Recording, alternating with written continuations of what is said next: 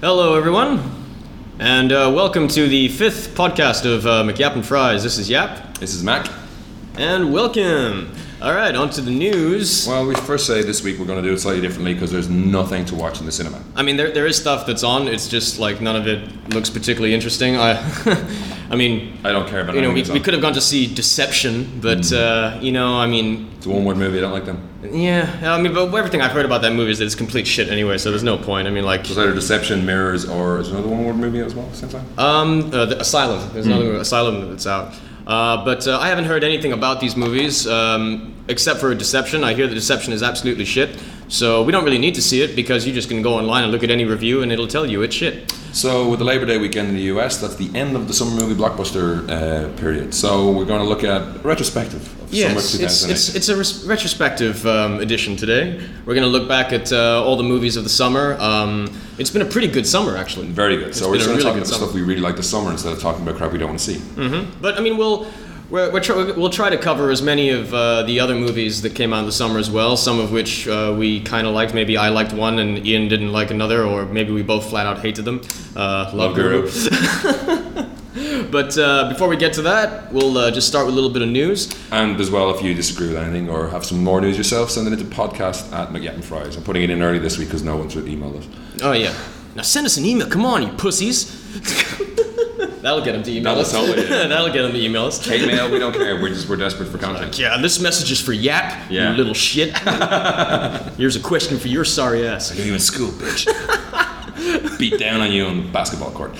Oh, I love it when you're rough. Onto the news. Okay, Spider Man 4. Yes, there is going to be a Spider Man 4. It is confirmed. They're aiming for 2010. And now it turns out that they're going to do um, Spider Man 4 and 5 back to back. That's all the news we have on that so far, apart from Raimi and. And uh, yeah, Sa- Sam, Sam Raimi and Tobey Maguire have apparently signed on uh, to do it. Now, according to uh, according to like uh, the stuff that I read online, apparently this is uh, official. But there's been a lot of uh, back and forth uh, over the last few weeks of news that comes out, and then a few days later, someone says that's bullshit. yeah, we've been caught in it three times, I think, so Yeah, yeah. Uh, so just to be on the safe side, um, far. Marco uh, the speculative news. yeah, I mean, it- it's uh, at the at the, mo- at the moment it's probably speculation. Although they are saying that Maguire and Raimi have signed on, although Kirsten Dunst has not. Yeah. Uh, but uh, Sony Pictures is saying that um, they don't want to recast her. So I guess if she doesn't come back, it's because she just don't want to. And I mean, Raimi before this was like more interested in thinking about producing it, and maybe there was a lot of talk about him getting someone else to direct it just because he's tired. And probably because Spider-Man Three sucked. Yeah. So uh, the fact that he signed on, it might mean that he did actually get Ben Kingsley as the Vulture. Oh, really? Well, maybe. I mean, that would be something that he'd say, "I'll do it. I'll make you loads of money, but give me Ben." uh, Have you seen this thing on YouTube where, Be- where Ben Kingsley impersonates Anthony Hopkins? He has a conversation with himself, and he pr- he he, he plays he- himself and Anthony Hopkins. no, no, he it's he does Anthony Hopkins having a conversation with his character from Sexy Beast, and it's pretty funny. He does a spot on Anthony Hopkins. Anthony Hopkins. It's uh, pretty damn funny. But then again, he'll be looking for any work now after the Love Guru last week. Yeah, after the Love Guru, he definitely needs to sort of re- rethink his career. And, oh, and then af- and after he uh, after he did that, he he signed off as Gandhi. Yeah. Gotta get the kudos.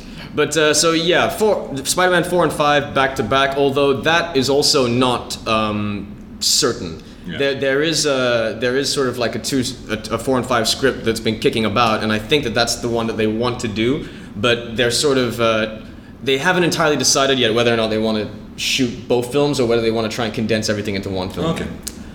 Uh, and also uh, another like uh, sequel that's coming up that I never. This is this is what I'm talking about about things that uh, you know you say last like was last week we were talking about the Ghostbusters game and how uh, Dan Aykroyd was quoted as saying there won't be a Ghostbusters three, but if there was, it would be this. Yeah, because Bill Murray apparently didn't want anything to do with it. Yeah. And they wouldn't do it without him. Mm-hmm. So But apparently now there is a Ghostbusters three that's been uh, greenlit by by Columbia, um, and it's being written by uh, the executive producers and writers of uh, the American version of The Office, uh, Lee Eisenberg and Gene Stupnitsky.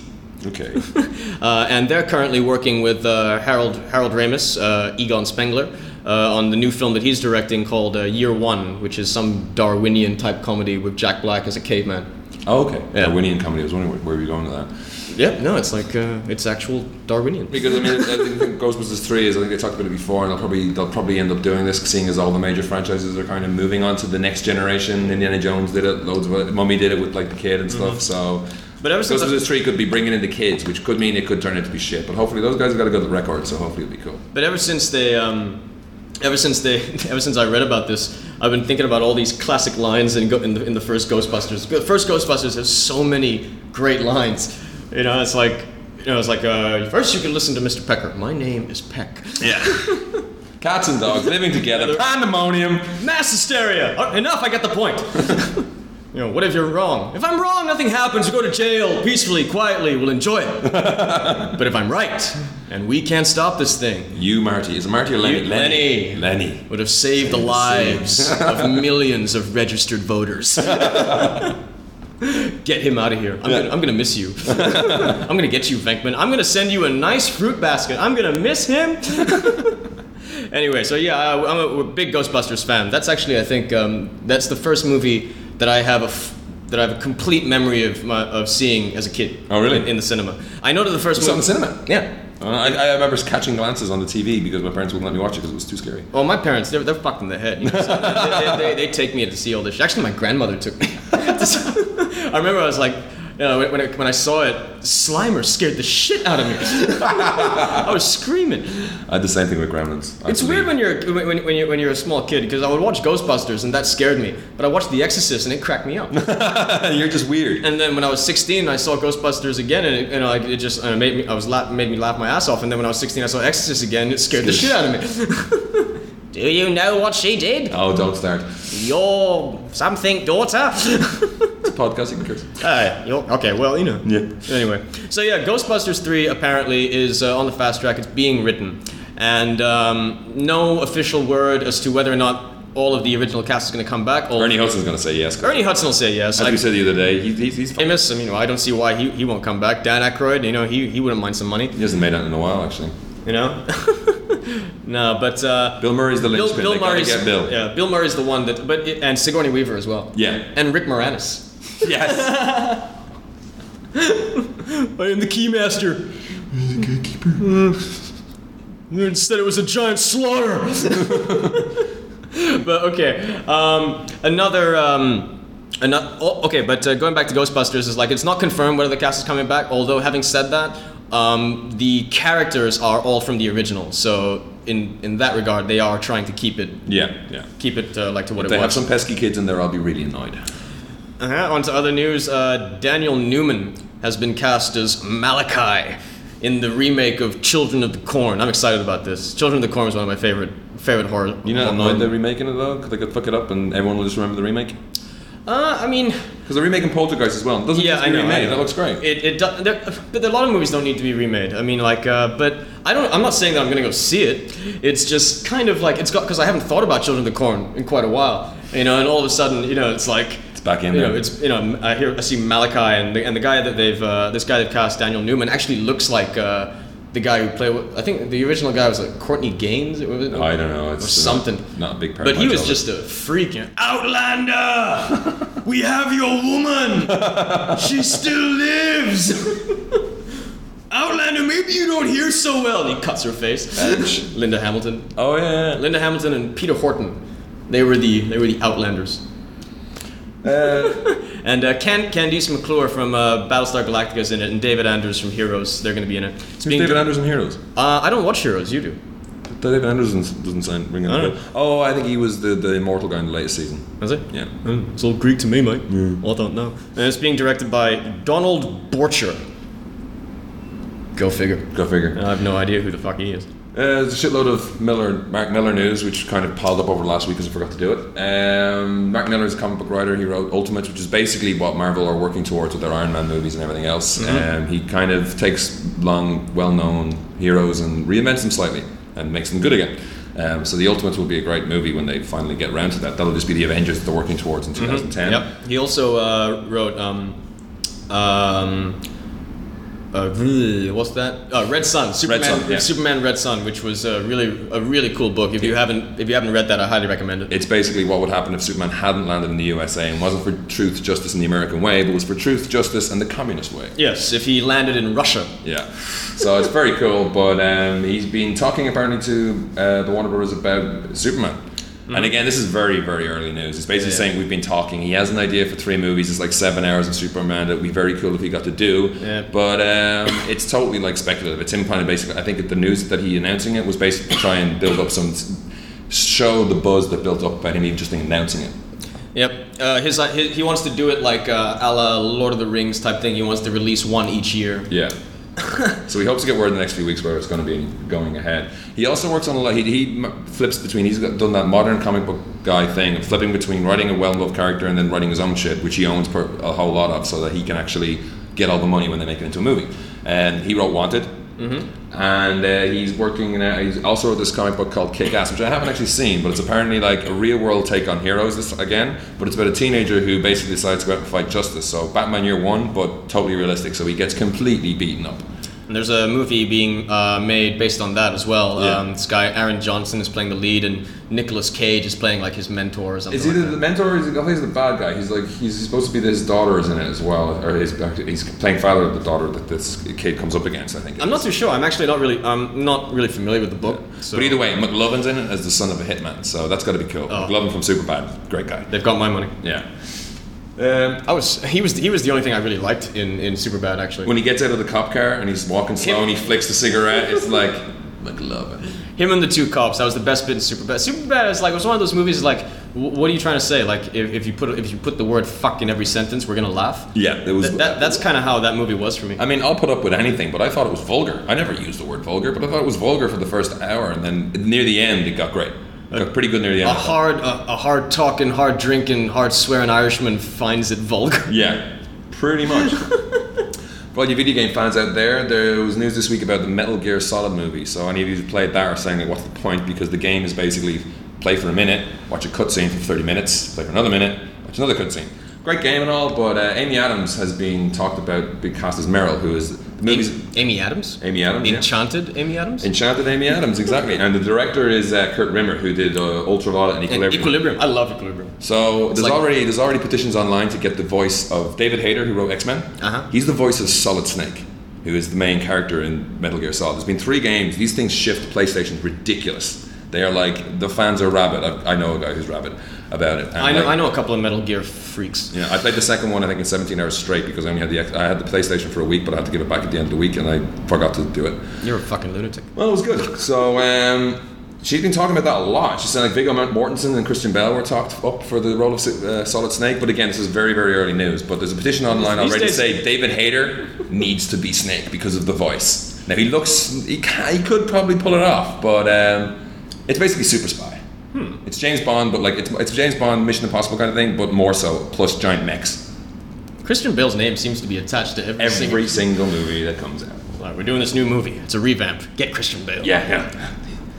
there's no time if, if, if, all, if all the news we have is true. There's no way he's got. He's, he's working till 2050. Yeah, it's like, you know, he makes Guillermo del Toro look lazy. Yeah. Um, uh, more, more news on uh, the Watchmen trial. you might, I mean, for those of you who've been uh, sort of like listening to each podcast, you kind of noticed that there are a We couple have a of- regular Watchmen segment as well as a regular Bat segment. Yep. Uh, but the trial, trial date has been set for January 6th. And uh, this is uh, the uh, the court case between um, Fox, Fox and uh, Warner Brothers. Warner Brothers are uh, holding firm, and they're still insisting that they're going to release the film as planned on March 6th. And Let's- the judge doesn't seem to be standing for any crap. He basically said, "Was it it's a due process? What is it? The initial stage of the trial? It's basically say, just hurry the fuck up, yeah, it's like just you know, do it." stop wasting everyone's time. Just get this movie out. Yeah. But so uh, it, it, it's still no sign that they've lodged that Fox have tried to lodge an injunction yet about stopping the movie because again, if they win, they'll take a cut of the profits. Mm-hmm. So they're happy. But um, it was a little sketchy as to why you know like Fox felt that they had a stake in it in the first place.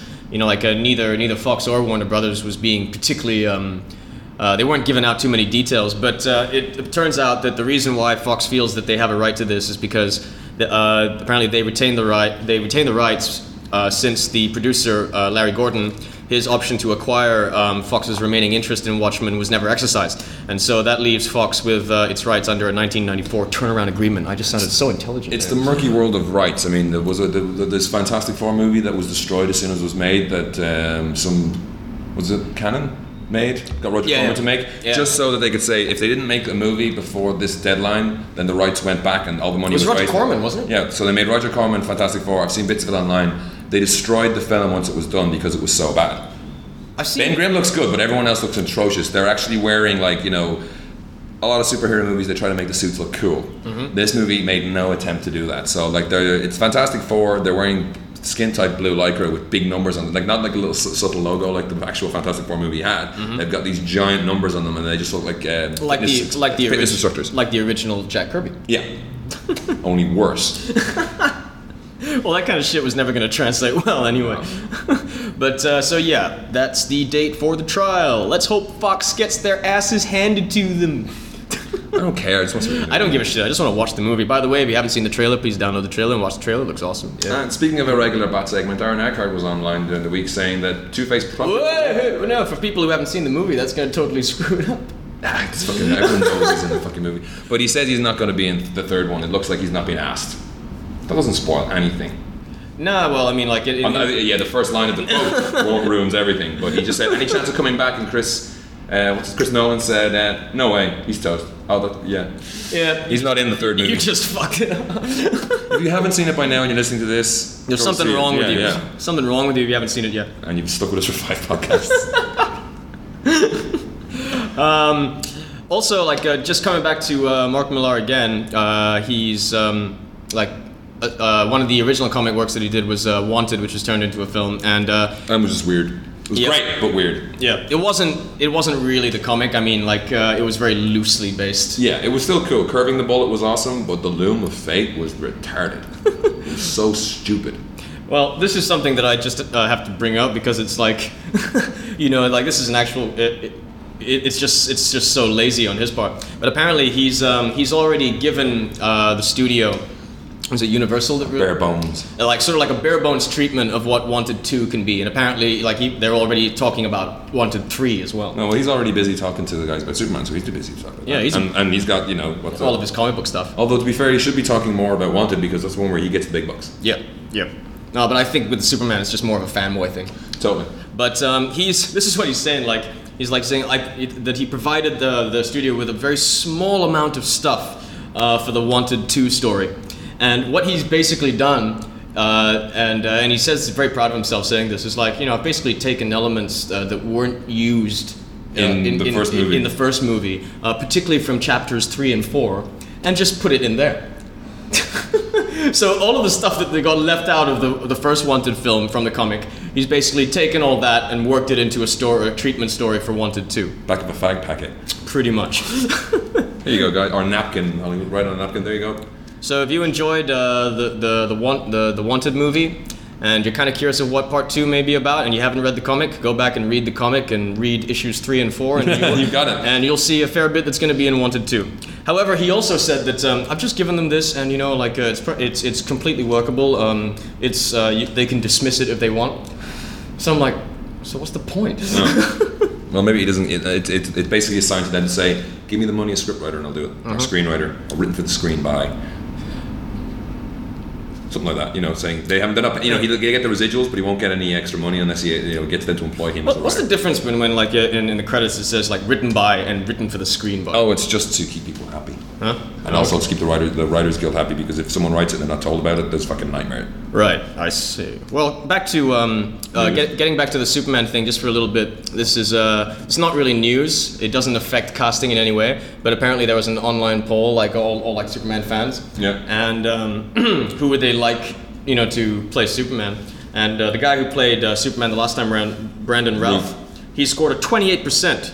Uh, the winner at 47 percent was an online poll, wasn't it? Yeah, was Tom Welling. Tom Welling, he's pretty good though. Have you ever watched Smallville? I have watched. I, I watched the first three seasons uh, of Smallville. I, Back when it was good. I didn't mind it. Yeah, yeah, it was pretty good. Great theme tune. My Somebody save me. Michael Rosenbaum. Yeah, class. he's awesome. He's awesome. yeah. Um, Teenage Mutant Ninja Turtles. Teenage Mutant Ninja Turtles. That's right. Um, Kevin Eastman was uh, quoted. Actually, this is news that's become that was news, and now it's been Yes. debunked before we even got to talk about it. Yeah, but uh, there is other news to sort of replace it. Yeah. Uh, Kevin Eastman, uh, the co-creator of uh, Nin- Ninja Turtles, him and uh, he created it with uh, Peter Laird. Uh, he was quoted as saying that uh, because of the success of the uh, animated feature, they're they're now thinking of doing a live-action version. Exactly. And uh, he. Uh, apparently, they even like had uh, a, had a chat with the guy who directed the first live-action version, Steve Barron, who's Steve also Barron. directed Mike Bassett, England Manager, and Coneheads. I never knew he directed Coneheads. Coneheads is one of my favorite movies. I love Coneheads, and um, and loads uh, of music videos. That's all he's directed. And Mike Bassett, England manager, wasn't too bad. It was kinda funny, It was yeah, kind of yeah. funny. I mean, It wasn't brilliant. it was the guy from the royal family. What was yeah. his name? I can't remember his name. but Ricky he- Tomlinson. Ricky Tomlinson. Ricky yeah. Tomlinson, He's very that's watchable. Very watchable. Very funny guy. Uh, but so yeah, he was saying that they were going to do a new live-action version. And uh, just a few days later, the uh, writer of uh, the Ninja Turtle, the first, the, the live-action Ninja Turtles movie, uh, Steve Murphy, said on his blog that this is complete bullshit. Yeah. Um, that uh, Kevin Eastman sold his um, Stake in the. so, sold his stake in the Nin- Ninja Turtle stuff years ago, and that uh, he's not really. sold to involved. Peter Laird. He sold it to Laird, didn't he? Um, I don't know. I'm, I'm not too sure what the uh, what the details are. So, so I don't know if it was a misquote or whether people were just uh, talking to keep the fans happy or whatever. But uh, bottom line is now it's official. There will be no new Teenage Mutant Ninja Turtle live action movie. There will, however, definitely be a sequel to the uh, animated um, Ninja Turtle movie. Uh, although they're thinking that probably won't come out till like 2011. Yeah. yeah. Uh, but uh, Imagi, Imagi Studio, uh, the uh, animation house that uh, did Made the, the first first one, uh, they, um, their option to release a sequel expired um, on uh, April 30th. This, so it looks like this, this, the theme this of this year. week is rights. so it's it's not confirmed whether or not for sure they're not going to be doing it. Uh, apparently, they have been shopping it around to other studios, but it's still a possibility because they're still negotiating with Imagi as well. So Imagi still may do it, which I hope they do because they did a bang up job on the first one. And in more Kevin Eastman and animated movie news, uh, Eastman owns Heavy Metal. The uh, started off was a Metal Hurlant was the original French magazine, Mm-hmm. kind of sci-fi, cool-looking art, lots of It's the world's bare naked ladies. It's the on world's cover. premier adult science fiction fantasy. It's, it's a lot of magazine. filth. It's it's it's great. Yeah. But um, they've been looking at it. They've been developing it at Paramount, and it's basically that uh, David Fincher's been attached to kind of direct it and like to overlook it because or look, you know oversee it because we're going to get a load of different directors on it. Mm-hmm. And um, he's made a movie recently with Brad Pitt and uh, Kate Blanchett, Yeah, the Curious The- Case of Benjamin Button. and it's about a guy. Have you seen the trailer? I haven't seen the trailer. So it's about a guy who ages backwards. Ages backwards, So he yeah. starts off really old, and then he gets really young, and he meets like it's a love story, but he's getting younger the whole time. The trailer looks very poetic. Mm-hmm. Looks really nice. But um, he's arguing with Paramount over final uh, cut on the movie, and like it's David Fincher. You don't fuck with David Fincher. He's made Seven. He made Fight Club. This is you know, Yeah. let him do what he's doing. He, he also made Panic Room and Alien Three, but Mm. Yeah. uh, Alien it's- Three wasn't his fault. Alien Three, it wasn't his fault. No, it wasn't. So um, although I mean, I, I didn't, I wasn't too crazy about Panic Room to be honest. With you. I- although I couldn't sit through although it. Zodiac was a masterpiece. I haven't seen all of that yet either. Zodiac was brilliant. But basically, they've asked him to reduce the running time on Benjamin Button, and the, the threat they've said is, you know, if you cut the running time, we'll give you heavy metal. Mm. And he basically said, fuck off. I'm gonna set this shit up somewhere else. So he's gone to another studio and he's talking to somebody else about it.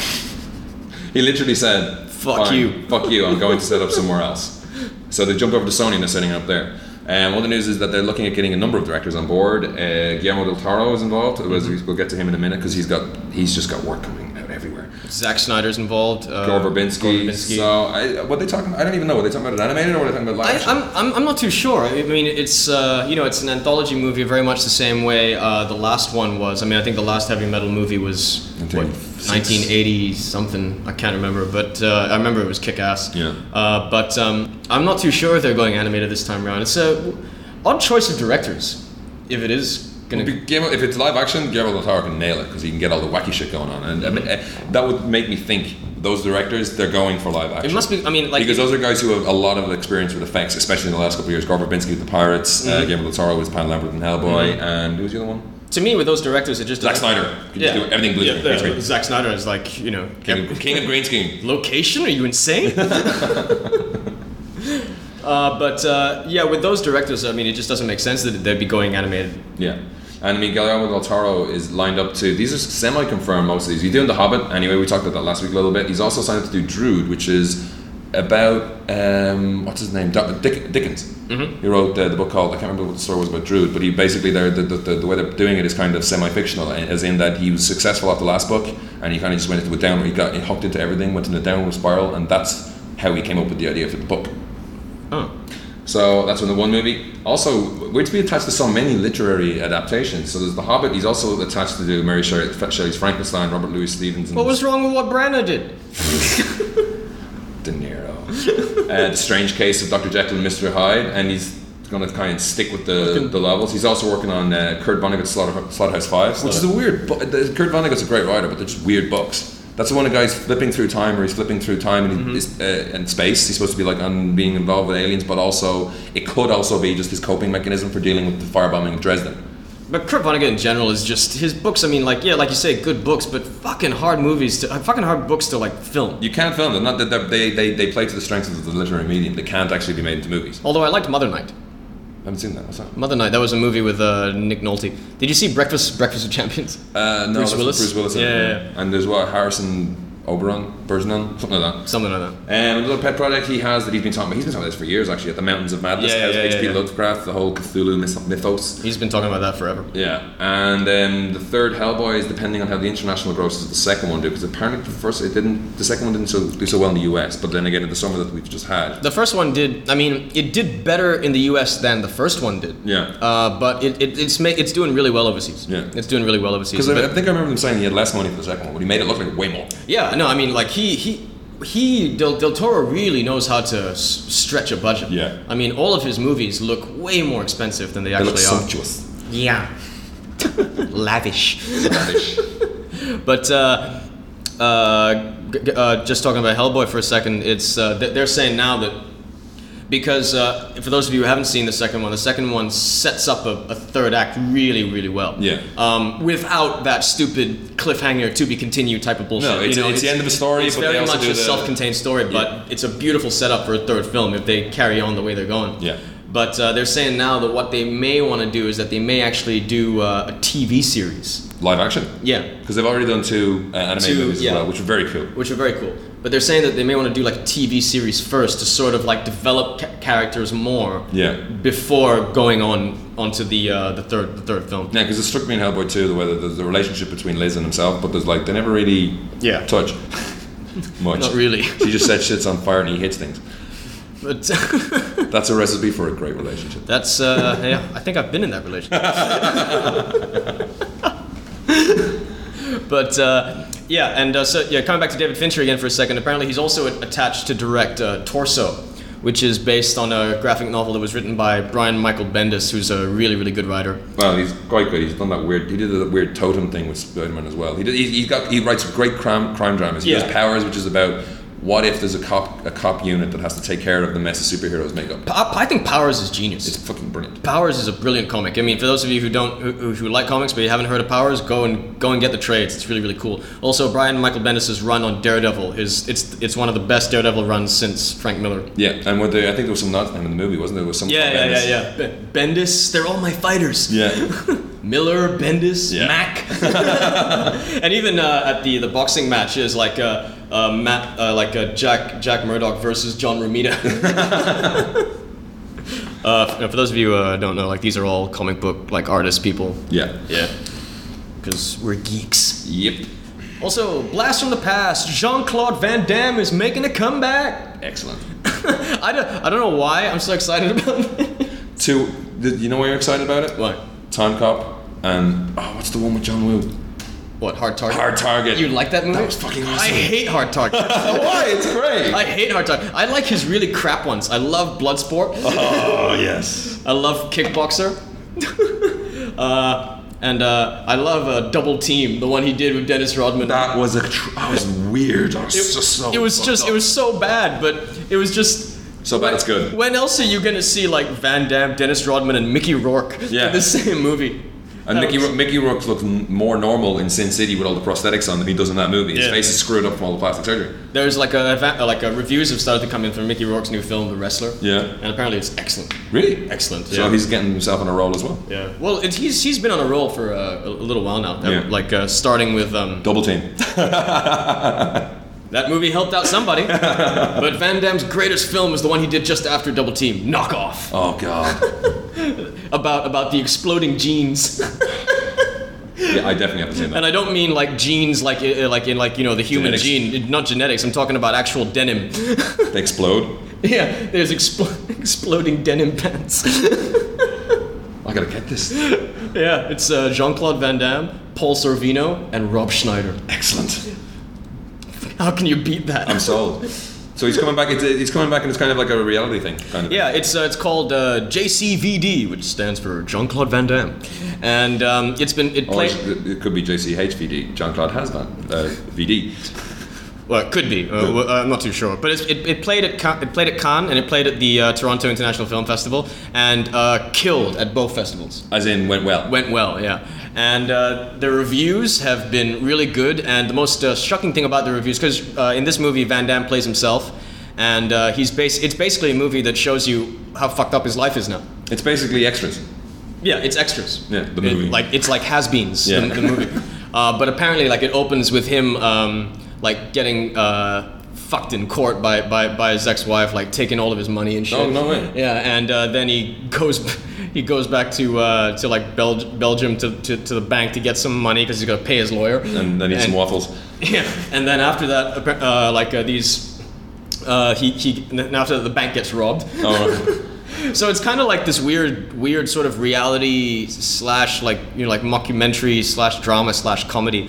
But I've seen the trailer and it actually looks really, really good. And his performance, even in the trailer, looks like it looks like a like an actual performance. like he's acting. it looks like an actual performance. He's learned how to act in the last couple of years, man. Maybe. It seems, it seems so. not just doing and, splits and yeah, doing and, shots and it's and all. got these like really funny bits in the trailer, like where you know he's like. Uh, you know, he's like, you know, he's, he's like, he's drunk and he's bitching. And he's like, I'm Jean Claude Van Damme. How can I have no money? how, ca- how can I be broke? I'm, I'm Jean, I'm Van Damme. you know, and uh, there's this other scene where um, he's, uh, he's his agent is just like, here, here, here, t- here, read this script, read this script. And he's like, no, this is shit. It's a shit. It, this script is shit. And it's like, just do it. You need the money and it, it looks really good. And the reviews that I've read, the most shocking thing about the reviews that I've read for this this movie is uh, the kind of praise that Jean Claude Van Damme's acting is getting. Yeah. They- they're saying that it's it's a it's a it's a real performance. Yeah. and that it could. Oscar worthy, Well, they didn't say that. but not Razzie worthy anyway. Not Razzie worthy. Uh, but they're saying that this movie could very well just uh, bring him back. Cool. You know, and uh, and because it's because of the kind of movie that it is, because it's not a flat out a normal martial arts movie. If it brings his career back, it could bring his career back like as an actual actor. Yeah. Which will be really really interesting to Prepare you see. for Jean Claude Van Damme in Hamlet. Speaking of trailers, bit of sad news there last week. Uh, Don LaFontaine, who, if you've been to the movies in the last 20 years, you'll have heard his voice on trailers. He's, I think he was on Nightmare on Elm Street. Oh, was it the, the original Friday the 13th? Some of that I saw on one of the websites. also, uh, the Godfather trailer. Yeah. Uh, I mean, you've heard his voice. You, And he, and he does pitch it slightly differently, so you wouldn't think it's the same guy. But any anytime you've heard the words "in a world," Yeah. it's him. in a world. So, unfortunately, he was 68 last week when he died. Uh, compl- complications from pneumothorax. I presume this is pneumonia, pneumonia in your thorax. So, apparently, he was kind of an insect. It was supposed to be another normal pneumothorax. Ayo, it's a bit tasteless. For Don LaFontaine, it was something much more. so, I mean, that's a real pity because he did. I mean, fair enough. There was it, he got to be a cliche. He did get to be like taken. The, they, the, when they take the piss out of voiceovers, he's the guy that's taking the piss Yeah, out. yeah. Mm-hmm. Of, but he does do. He did a great, a lot of great work to get to that level. Yeah, got to be good. Like thousands and thousands and thousands of movie trailers. Yeah. I mean, just uh, but it's yeah, it's sad day. Sad day. Sad day. Trailers will not be the same. Uh, in completely Yeah. unrelated news, the Pussycat Dolls are thinking about making a movie, The Pussycat Dolls are thinking about making. a and movie? it, it looks like it's going the route of those kind of uh, Mm-hmm. Like what's her name, Spice Maria World. Carey kind of things, where it's semi-autobiographical about some, you know some girls from the street who make it big. Jesus Christ. Yeah, I know it's a slow news week. The Pussycat Dolls. What is wrong with America? uh, also, like, um, where uh, the movie industry has uh, lost uh, another great talent, although uh, this is to retirement. Uh, the great uh, movie poster artist Drew Struzan is uh, retiring because he wants to spend more time with his family and work on his own art. Uh, but uh, for those of you who don't know who he is, he's the guy responsible for, um, you know, he did the poster for The Thing, John Carpenter's The Thing. Um, he did the poster for uh, Big Trouble in Little China. Um, all of the Indiana Jones posters. Like, oh, we did those. yeah, yeah, yeah. They're yeah. classics. They're- I mean, so like, so, you know, like uh, Back to the Future, th- you know, like Oh. uh, some you know like Blade Runner. Oh, he, yeah, Yeah, was he did one- Blade yeah, Runner as yeah, well. yeah. So I mean, like, uh, So he's on the DVD. He's one of the guys talking about. I've seen the extras on the DVD where there's, they have two guys talking about the posters they did. He's the painter guy. yeah, yeah, Yeah. So I mean, he's done like all, all of the classics, all the great, great posters that aren't Photoshop posters. They're, Yeah. they're actual art. And it's a dying art. It's a total dying art. Yeah, it was, because, uh, like Photoshop is. I think there was some movie. It wasn't Maid of Honor, but something with Colin Firth, and there was like a Colin Firth and uh, Uma Thurman. I think were in it. Oh yeah, yeah. And when you see the poster Yeah. for that, they look like they've been badly. It doesn't look even look like Photoshop. It looks like someone took three bad photos and like cut them out and stuck them together. Mm-hmm. And that kind of art is getting more and more, or just weird. ne- I think there's a website called BadPhotoshop.com, Mm-hmm. and it just has all this stuff and like people's fingers missing. I think they have it on. They've accidentally done it on the cover for uh, The Life Aquatic with Steve Zissou. Uh-huh, yeah. uh, what's his name? Bill Murray only has three fingers on one hand. So it's just it- it's sad to see that kind of art go go out like the way the dinosaurs because it, it, it does you know people buy movie posters cool movie posters you'll buy but Yeah. no one buys this Photoshop rubbish. Yeah, that's very true.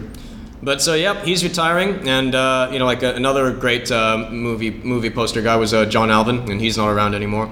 So yeah, it doesn't look like we're gonna be seeing too many of those kinds of posters anymore, which is a shame because I, I love those types of posters. Yeah, they're, yeah. They're, they're really awesome. Cool.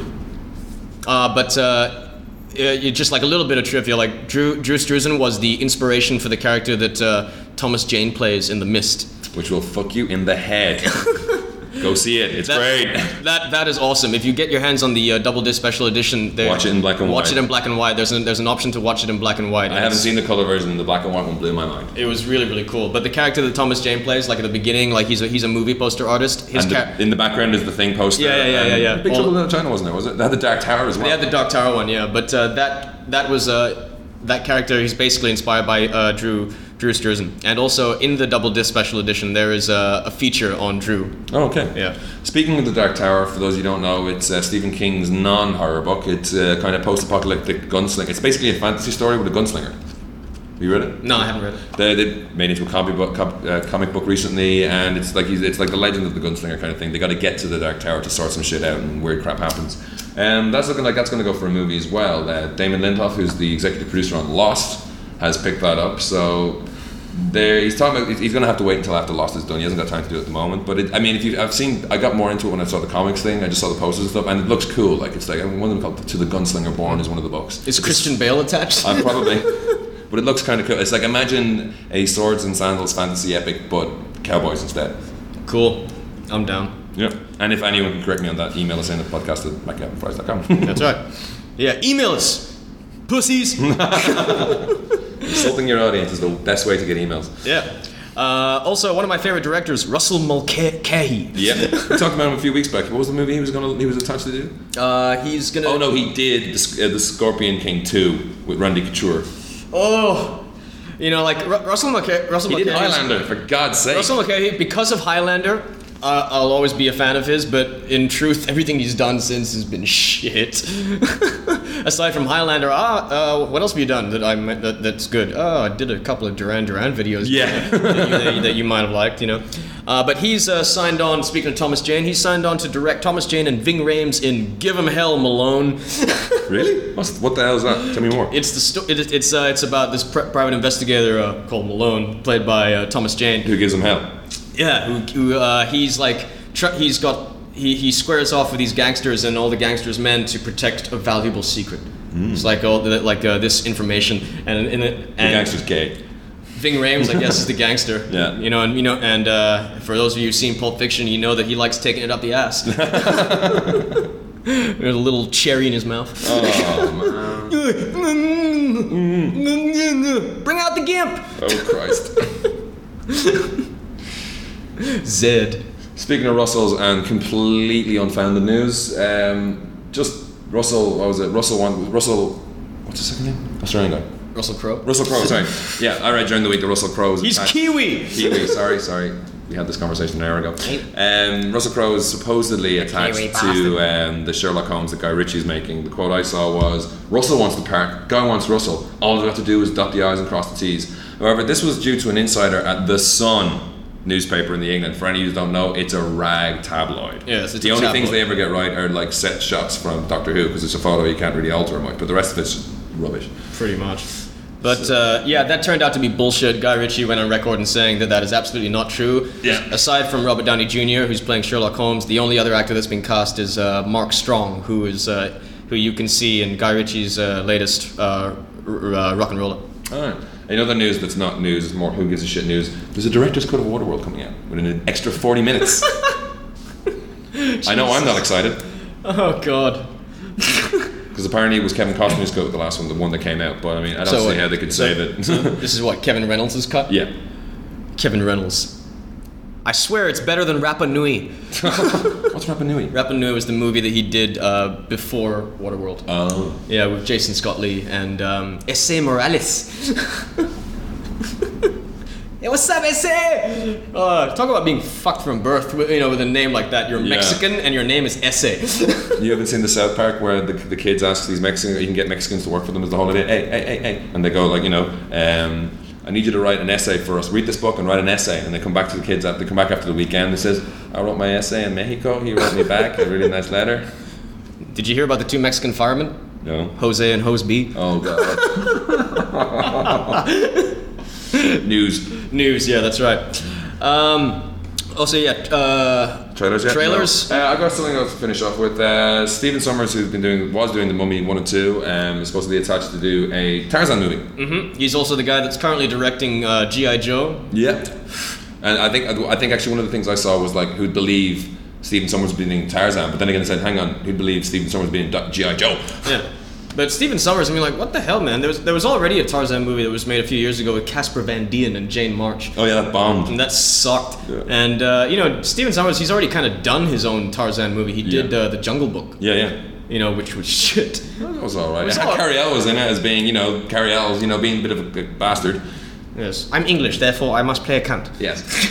Before we move on to the trailer news, we've also got there was a lot of Green Lantern concept art online. Yeah, on Um, uh, comicstofilm.com, they, re- they released the, uh, the conceptual art for the new Green Lantern movie. So saying that the illustration is dead, obviously it's not. We're obviously revoking that already. Brian Murray was the. oh No, Brian Murray is the screenwriter and possible director.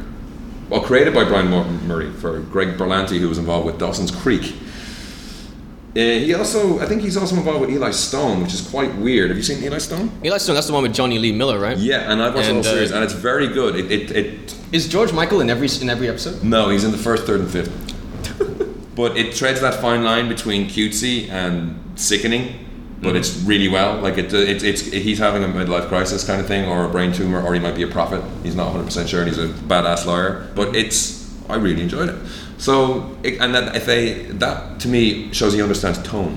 Mm. So if you can get the tone of the Green Lantern, because the Green Lantern he's basically a space cop. He's Yeah. a DC hero. He's got a magic ring. He flies around and can do stuff. Yeah, Um, but he, he, he can't, he can't, he can't fight yellow. He can't fight yellow. So all of the Chinese people need to get together they can kick his and ass. kick his ass. Gavin's Chinese, by the way. 'cause you don't- yes, yes. Yap, yap. We're not racist. I'm Chinese. Hey, I'm not racist, okay? I'm not racist. yeah, I'm not racist, but dude, these Indians are.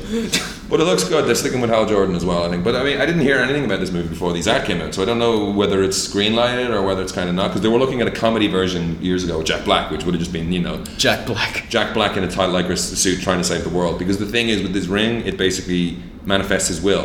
Um, Hal Jordan uses it for hitting things mostly, but Yeah. or just blast. But what was the guy? Kyle Rayner.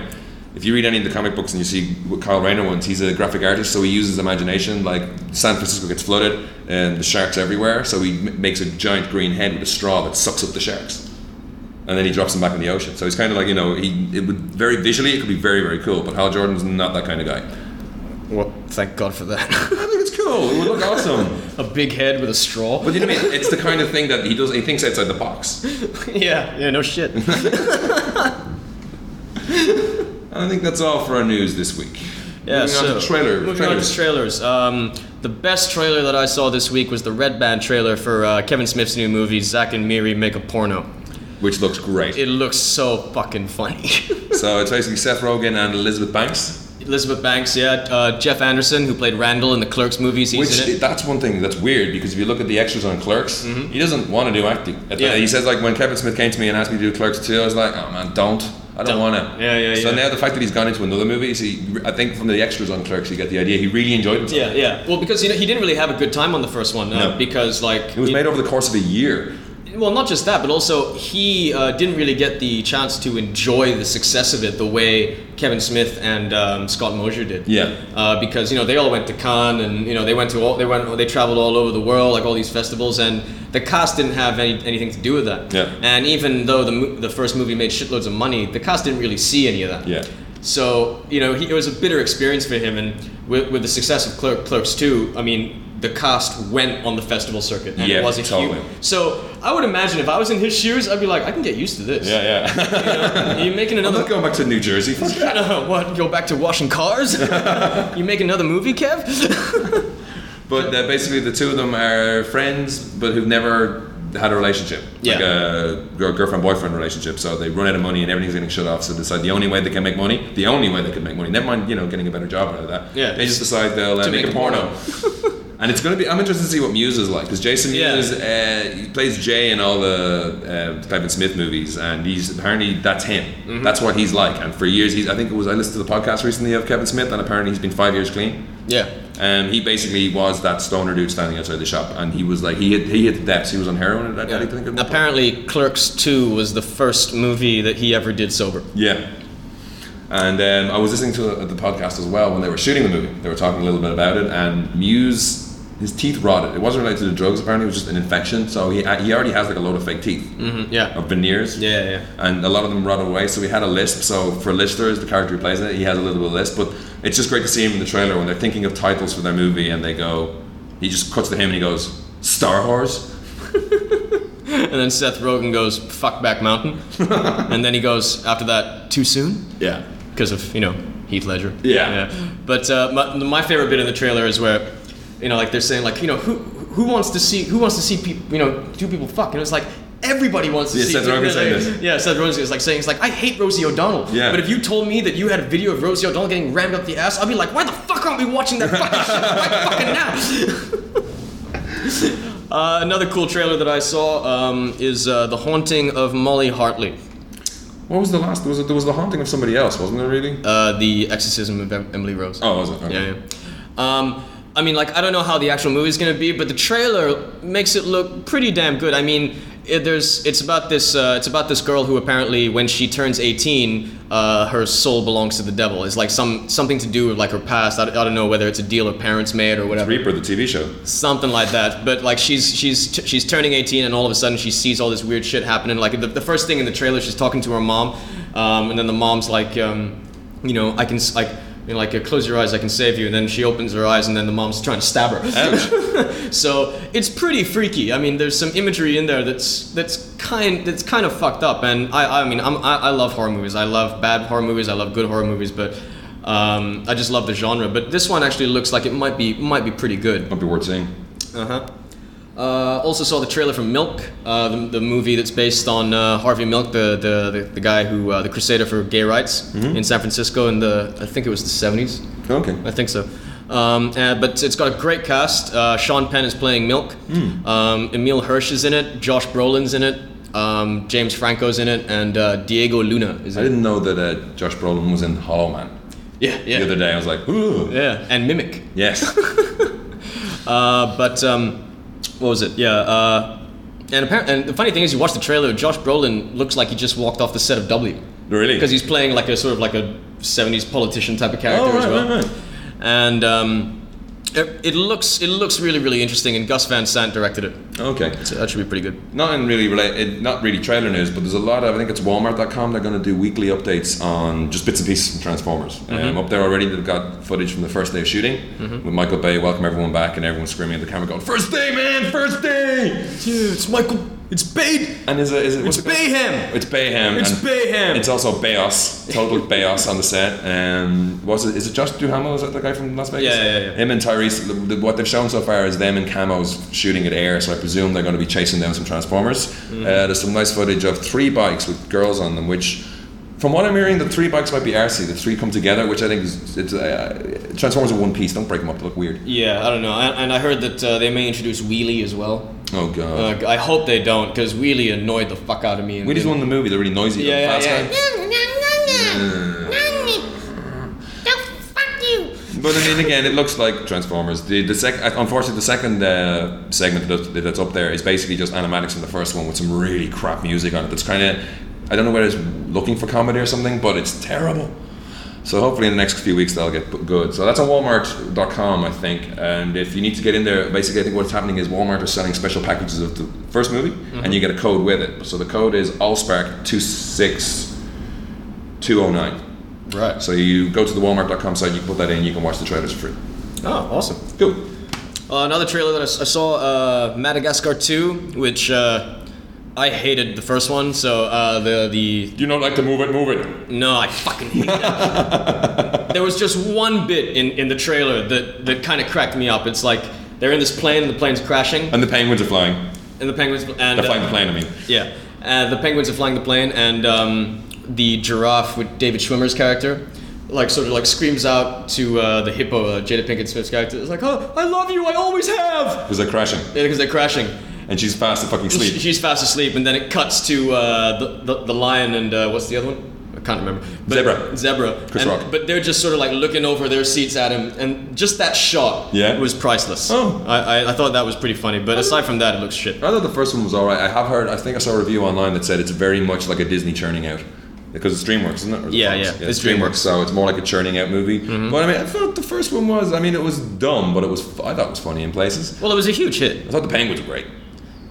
The, the like SWAT yeah, team yeah, penguins. yeah, yeah, yeah. I like, I like the penguins. I, I don't know. I mean, They deserve their own movie. Forget, forget about the rest of them. Yeah, Couldn't just- be bothered now. painful, otherwise painful experience. Saw the uh, trailer for Bolt, uh, the, another animated movie with uh, John Travolta as the voice of this. Um, Is that trailer two? Is that a new trailer? it's a new trailer. yeah. Okay, because I saw the previous one. So he's a dog who is basically like Lassie. Yeah, basically. I mean, he's he's basically like uh, he's like a star. Yeah, You know, like he, But he doesn't realize that the shit he does each week for the TV show isn't, real. Isn't real. Yeah. So like he, you know, like goes out into the goes out into the real world, and he actually thinks that you know he can leap buildings and all Yeah, that shit. yeah. So I mean, in that, and he, for some reason, oh wait, he gets teamed up with a cat who hates him. Yeah, and I is it guess a Tino- goldfish or is it a- no? It's not a goldfish. A It's hedgehog not- or something. Yeah, it's not, it's not a hedgehog. I don't know what the, it's like a hamster or some, Oh, some okay. shit like that. Uh, I mean, that it looks very cute. It looks like the kind of thing that uh, kids will probably get a kick out of, uh, but it's just a little too, I don't know, a little too sanitized Disney for my taste. because there was early footage which had a very very different look um, and looked a bit more like it had a bit more character to it and would be good to see that came out a while ago but I don't know whether they changed directors or the artist was changed or the I think it was the director something that's what happened on Ratatouille I think on Ratatouille they changed director because he wasn't moving it too well Mm-hmm. but um, the original footage looked cool and it also had an edge Yeah. which was interesting to see but this if you even look at the character designs between the old one and this one the characters are very much sanitized Yeah, this looks very sort of like you know, very sort of standard Disney. You know, not not not pushing the boundaries too much type, Yeah. type, type of look. Um, another trailer that I saw is, is the second trailer for uh, the Max Payne movie, Mm-hmm. which. Uh, and you still any idea about the angels what the fuck's going on there I have no idea what the hell that's all about. You know, I mean, it looks, it's really difficult to tell. I, I watched this trailer and it really looks like it, it could go either way. Yeah. You know, it looks like it might be pretty damn fun, but it also looks like it could be like the big hit part two, you know? Oh, Um, and I'm sorry, like Mark Wahlberg to me, just doing the whole John Woo thing doesn't doesn't work. the one reason I do want to see this movie is because apparent, I mean, is because apparently Chris O'Donnell plays one of the henchmen, oh yeah and uh, I think I saw him in the trailer. And if that's him, he looks fucking different. Really? He's all bald and cut. he's got this like parang and everything. because he hasn't done anything for a while has he He's been a- he's, he's, he's been around for quite a while. I mean, he's It's always been around, but I haven't seen anything worth seeing in quite some time. Uh, because I mean, after Batman and Robin, he's basically become a character actor. Yeah. you know, he was in I mean, he's he was in Bachelor. Kin- he was in Kinsey, um, he was in um, Kitty Aldridge, uh, All American Girl, uh, and he was uh, he had like an arc on Grey's Anatomy for a while. Oh, Yeah, so he was Was doing- he in Scrubs as well? I think Uh, he might have been in Scrubs for one episode, maybe. might have been. I'm, I'm not too sh- not too sure. Or was that Rick Schroeder? I can't Ricky remember. Schroeder was, Yeah, not yeah, yeah. definitely he was. Don't call me Ricky. don't call Rick. Don't call me Ricky. I was never in Silver Spoon Schroeder. but uh, uh, but yeah, Chris- so like that, that's the only reason that I'm interested to see Max Payne is I, I want to see Chris O'Donnell reinvent himself. Yeah. You know, like so we can I can finally erase the uh, memory of the rubber nipples. So he can become the new uh, the- Mickey Rourke. New Mickey. I wouldn't go that far. He's queued up behind Mickey Rourke and Jean Claude Van Damme with the "Please Gives a Job" cue. But I read this uh, article where, because he's playing like uh, the bo- Chris O'Donnell's playing like bodyguard to one of the female characters, and, and they were Mm-hmm. interview- interviewing her. I think it was this, this was on Total Film, and she was saying that um, that the, there's a fight scene between Mark Wahlberg and Chris O'Donnell that she swears is going to go down in history as one of the all-time great like punch-ups. Really? Yeah. Cool. So I'm like, I'm interested to see that. You know, Yeah. like because Chris O'Donnell, you Yeah. know, circle of friends. Holy rusted bat- metal Batman. so now we're going to get on to the real meat this week. No more trailers. That's it, really, isn't it? That's it. What was it? Well, there's Nick and Nora's Infinite There's a- Playlist. What the fuck is that about? Nick It's and in the Nora's trailer. Infinite Playlist. It's uh, the new movie with um, Michael Sarah. Is that Michael Cara? Sarah? Michael Sarah, yeah, yeah. Michael Cera. He's from uh, Arrested Uh, Development. Arrested Development, Superbad, um, Juno. Yeah. And uh, this other Pretty good actor. He's I like him. I like Yeah. him. He's the lead in Edgar Wright's new movie as well. Oh, really? Yeah. Because he manages to. Ant Man? No, not Ant Man. Oh. Uh, something else that he's doing. I can't remember. Yeah, the, he nails that kind of nerdy teenage thing. Although, what age is he now? I don't know. He's in his 20s, isn't he? I don't know. I mean, Because he, he just nail in especially in Superbad, his he's the, the identifiable character. He's the kind of he nails the kind of he, awkward he, scene he thing. plays awkward better, Brilliantly. brilliantly. I mean, it's amazing how well he plays. What was his character's name? George Michael. in, in Arrested Development. yeah, yeah. George Michael was his name. Uh, but uh, But, so much crap to deal with, and he, was, he went to the Christian groups at some point as well, wasn't it? Because his girlfriend. It was just Yeah, weird, it was yeah. Oh just god, oh, god. Arrested Development, highly recommended. Watch it if you can. The underrated TV show in the US. Yeah, he's in this movie with Kat Dennings, Nick and Nora's Infinite Playlist, and it looks like. I mean, I have no idea what this movie's about. Really? Watching the trailer, it's like you get the impression that that uh, okay, like he's he's he's a musician Yeah. who just can't cut a break with girls, and she's this girl who like is always very straight laced, but on this one night she's like I don't know, she like uh, to to to save face. She, she tells everyone that um, I'm here with him Yeah. and they end up like sort of having like this this evening together and it's all like things get fucked up and everything but the trailer doesn't do a good job at all Of telling you if it's a comedy, of a romantic yeah comedy, yeah it a looks drama- it looks romantic very comedy. muddled you know it's Yeah. like certain parts of it look funny other parts of it look like like it might be serious and Mm-hmm. and it looks like it might be an interesting film it's just that the trailer does not know how to sell it Yeah, yeah. but uh, yeah check it out you may like it That's the end of trailer news. And for those of you still listening, we're going to run long this week. I think fuck it, we just do it. It's a summer movie Fuck it, review. fuck We're it. going to run long. yeah, so it's, it's, it's the summer so It's the end settle, of summer. settle down, get yourself a nice cup of tea or a beer. yeah Smoke 'em if you got them. yeah Because we're going to get started. We're going to we're going to, this is going to take a while. yep So we're going to do the summer movies a re- a retrospective of summer 2008. Um, good summer, good summer for it was a movies. great summer for me yeah.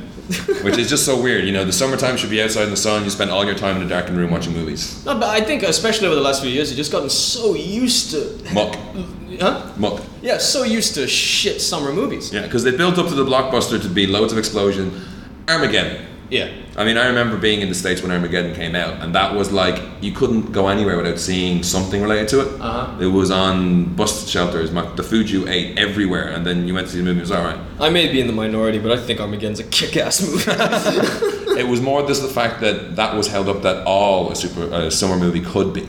yeah. Uh, Spider-Man to a lesser extent, I don't think it was. A, I don't know. They have the feeling it was a summer movie. No, I mean every once in a while, obviously. I think every summer there's been at least one film that surprises you. Yeah. But what was nice about this summer is that we had a whole bunch of movies. yeah, that- it was high that- quality. The that- bar was well and truly raised. Mm-hmm. So the summer season s- dro- started off. What was that May? Was it? Yeah, start, start off in May. The first one out the gate was uh, Iron Man. Yes. Which was. Uh, We love Iron I Man. love Iron Man. It's my memory. I need to watch it again now because I've seen The Dark Knight. It kind of it shouldered Iron Man out of my affection slightly, just because I forgot. You know, it was just like it just took up that space. Uh-huh. Whereas I need to just get the two of them in You know there what? Well, working that together. just says so much about you as a person. yeah, You I know. I'm a it's horrible like, you know, person. yeah, I don't give Robert it's like Downey you're a, his due. you're, you're a flavor of the week type of person. it's like I liked you last week, but uh, I've forgotten about you already. What's Yeah. your name, Robert? What? but Iron Man was great, and it nailed the tone, the tone. the tone was perfect. And this is what the guys are doing in the Dark Knight, the, the follow up to the Dark Knight need to reali- realize it doesn't, or the guys doing Superman need to realize it Yeah. doesn't have to be dark. It just has to be true. And I think one of the best things that Iron Man said they did afterwards, the producer, uh, John Favreau and all those said, is Mm-hmm. they got the guys who write Iron Man in and talk to them about it. And what do you think Iron Man is and what should be the main points and all that kind of stuff. And they, they took that on board. And I think it did great as an origin story.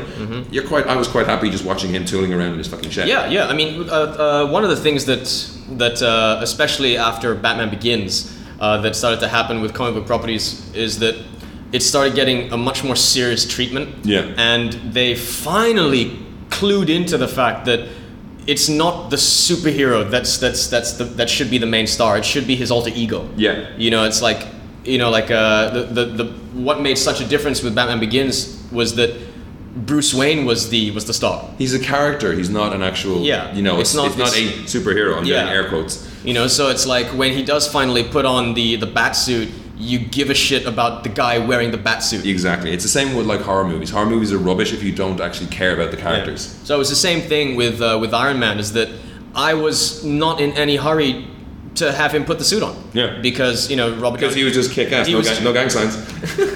Robert Downey Jr. was just so perfectly cast, and that was another thing that, that started with Batman Begins is they started getting these these amazing actors, Yeah. not not stars. Yeah. You know, amazing actors to play all these roles. And it was a ballsy choice because I mean he has been on the he has been back on the he has been on the he has been back on the, the comeback wagon recently, but Yeah. still like you know to get a major studio to sign off on a god knows how much million dollar movie Yeah. and get a guy who's been in rehab in the last pretty recently, it's like you know Uh-huh. it's touch and go. But they got him in there and he just owned the role. Yeah, it and was the, the amazing. quips that was it was I never ex- I kind of expected it to be good, but I ca- didn't expect it to be so funny. Yeah, uh, but it was it was great because it just you know none of the dialogue felt written. No. you know everything felt very natural, and it was a top notch cast all around. Terrence Howard was uh, was great as as Rhodey. Bit, mis- bit, under, bit underused though. Bit underused, yeah. I mean, hopefully they'll. I mean, we you know the, You got the great you- nod. you he got- looks at the he looks at the spare it's suit and he goes next time, next time, baby. next time, baby. And you know, and er, the the audience that I saw it with were were obviously comic book geeks, Yeah. and they were just like, yeah, Yeah. And of course, that was another thing. All the nods they got to continuity in there. Yeah. There's loads of stuff. The guy from Shield, I thought that was very funny. They had him constantly come in and explain he was from the. Summer. Yeah, yeah, And it's only at the end they said, "Why don't you call it Shield? E It's a bit more snappy." Uh, Was it something like- No, no, something no, no. It was that? like you know, it's like uh, He says it. He, he says it like you know, oh, we got a new name now, and he gives him the card and shows the card and the shield. shield, yeah. And I was like, yeah, that is cool. And you can also see. Like there, like you know, like, like you say, there's tons of. If you're a comic book fan, if you're a fan of uh, not just background details that don't get in the way. It's Yeah. like things that if you know nothing about this and you just want to go see a movie, yeah, it doesn't matter. doesn't matter it at all. Doesn't matter. But at all, if you're us, yeah, we're jumping up and down and yeah, grinning yeah, in the back it's just seats, all going, these- "Yeah, baby!" all these little things. It's like, oh shit, Cap- is that Captain America's shield? Yeah. That, that, that, that, that thing in the background, they call it 10 rings. 10 rings, 10 fingers. It's the Matchman Man! And then that, that that scene at the end of the credits with Nick Fury was just like, yeah, Yeah, and I mentioned the Ultimates earlier on with Mark Miller. that's what I'm fucking talking about. the Ultimates in the comic book and the Ultimates, the character Nick Fury is basically, they draw him as him, as Samuel L. As Jackson. Samuel L. So to Jackson. have him in the movie at the end of it was just awesome. And he's in the Hulk as well. Or, Yeah. No, he's not in the Hulk.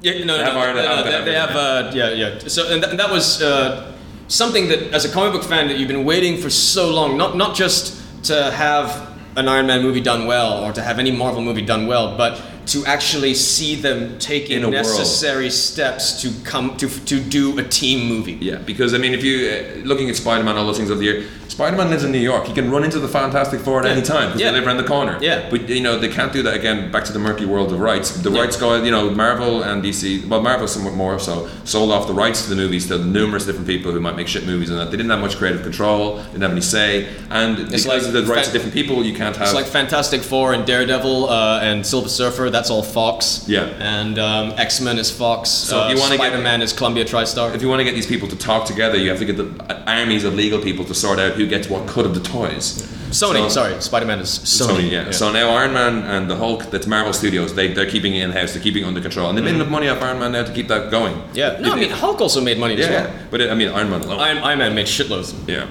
So that was great. And I, I really, Gwyneth Paltrow was good as well. I think she was going to be great. Yeah, I, I didn't. I mean, I'm not a big, uh, you know, whiny, you know, whiny. Gwynny. But no, she, I mean, yeah, that's mean she hasn't been in great, but in this, she nailed the role. Yeah. Although her superpower is to wear incredibly high heels. in the movie, she wears incredibly high heels throughout. yep. Pepper Potts. Pepper Potts.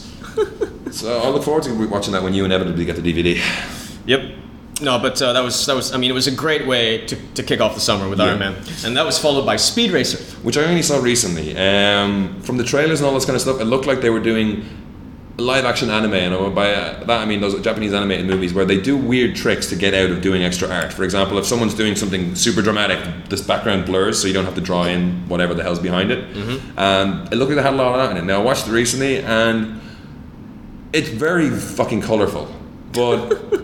You know, it's kind of like that thing. It's kind of like if you haven't seen Wally yet, in Wally they have shots of real humans, and it kind of takes you out a bit like that because you're expecting to see CG people in this because it's everything CG. I'd say it's the same, almost the same amount of CG as fucking 300. You know what I mean? That, that, That's the same amount of sets they probably built, the house, and that's it. But apart from that, it left me cold. It wasn't really. I might need to watch it again. I didn't see it. I Yeah. mean, like I, I wanted to see it. Uh, it was because uh, I've heard such you know like uh, mixed things about it. And it's, Yeah. it's one of those movies that pe- people either like they seem to love it or they just flat out can't stand it. Like Yeah. want to kill people when they leave the cinema, hate it. Yeah. Uh, I mean, I was a big fan of the uh, the original anime. Oh, yeah? Um, s- yeah. So so I, I, I am interested to see it. You know, even even if I even if it turns out it sucks, I still want to see it. Oh yeah, and the chip messes with my head because he's just part of the family. No one talks about the fact that he throws what was it, monkey cakes, Fucking monkey. monkey cookies. He throws monkey cookies at the bad guy, and I'm like, what the fuck? He's Uh-huh, throwing yeah. crap at that guy. Wachowski, the Wachowskis. I mean, ever since you know, what is it? Is it Larry or Andy that's now a chick? I can't remember now. I don't know, but ever, ever, ever since like one of them got his sex change, there's some, something's gone wrong somewhere. well, I do have to say I really enjoyed Beef for that. It's So- on telly here constantly, V- and I watch it all the time. V for vagina. You didn't like it? Huh? I didn't. I didn't mind it. It wasn't the graphic novel. No, You but I know? thought it was good for what it did. Yeah, yeah. I mean, I, as, as far as like being an action film is concerned, I mean, I, I didn't have any complaints. Yeah. But uh, I read the uh, the original like Alan Moore graphic novel like just a few a few days before I saw it, and I think that kind of fucked up the experience. Yeah, For me. it's a bad idea. It's like a, a friend of mine watched the, she read the Lord of the Rings just before going to the movies, whereas I had read them a comfortable distance ago that I remembered bits. When the movies when, when the movie came out, I think I hadn't read Lord of the Rings in like ten years. So that's a good that's a good time Yeah. because then you go in and you like you, you remember all the good bits and when she came out she's like Tom Bombadil wasn't in it and that reminded me of my Tom Bombadil hate. Reading through that rhyming crap. But uh, some of Tom Bombadil's lines is in the extended cut. Oh, are they? Yeah, they gave it to Treebeard. Oh, okay. Yeah. So I mean, Speed Race was alright. Uh, I didn't see this either. You didn't see this uh, Sex in the City? I didn't see Sex in the City. Yeah. No, I did not. No. Uh, I was too busy having Sex in the City. Didn't- just, just kidding, just kidding, just kidding. yeah, it was on the Sex in the Countryside. I was in the woods. but uh, I you don't know. I mean, if the people who've seen it, if you know, did- have they give you any feedback on it? Um, the reviews that I've read is that it's basically an extended episode. I mean, I, I was, you know, I, I didn't. and we'll get to the problem with extended episodes later on. when We talk about the X Files. Yeah, yeah, yeah.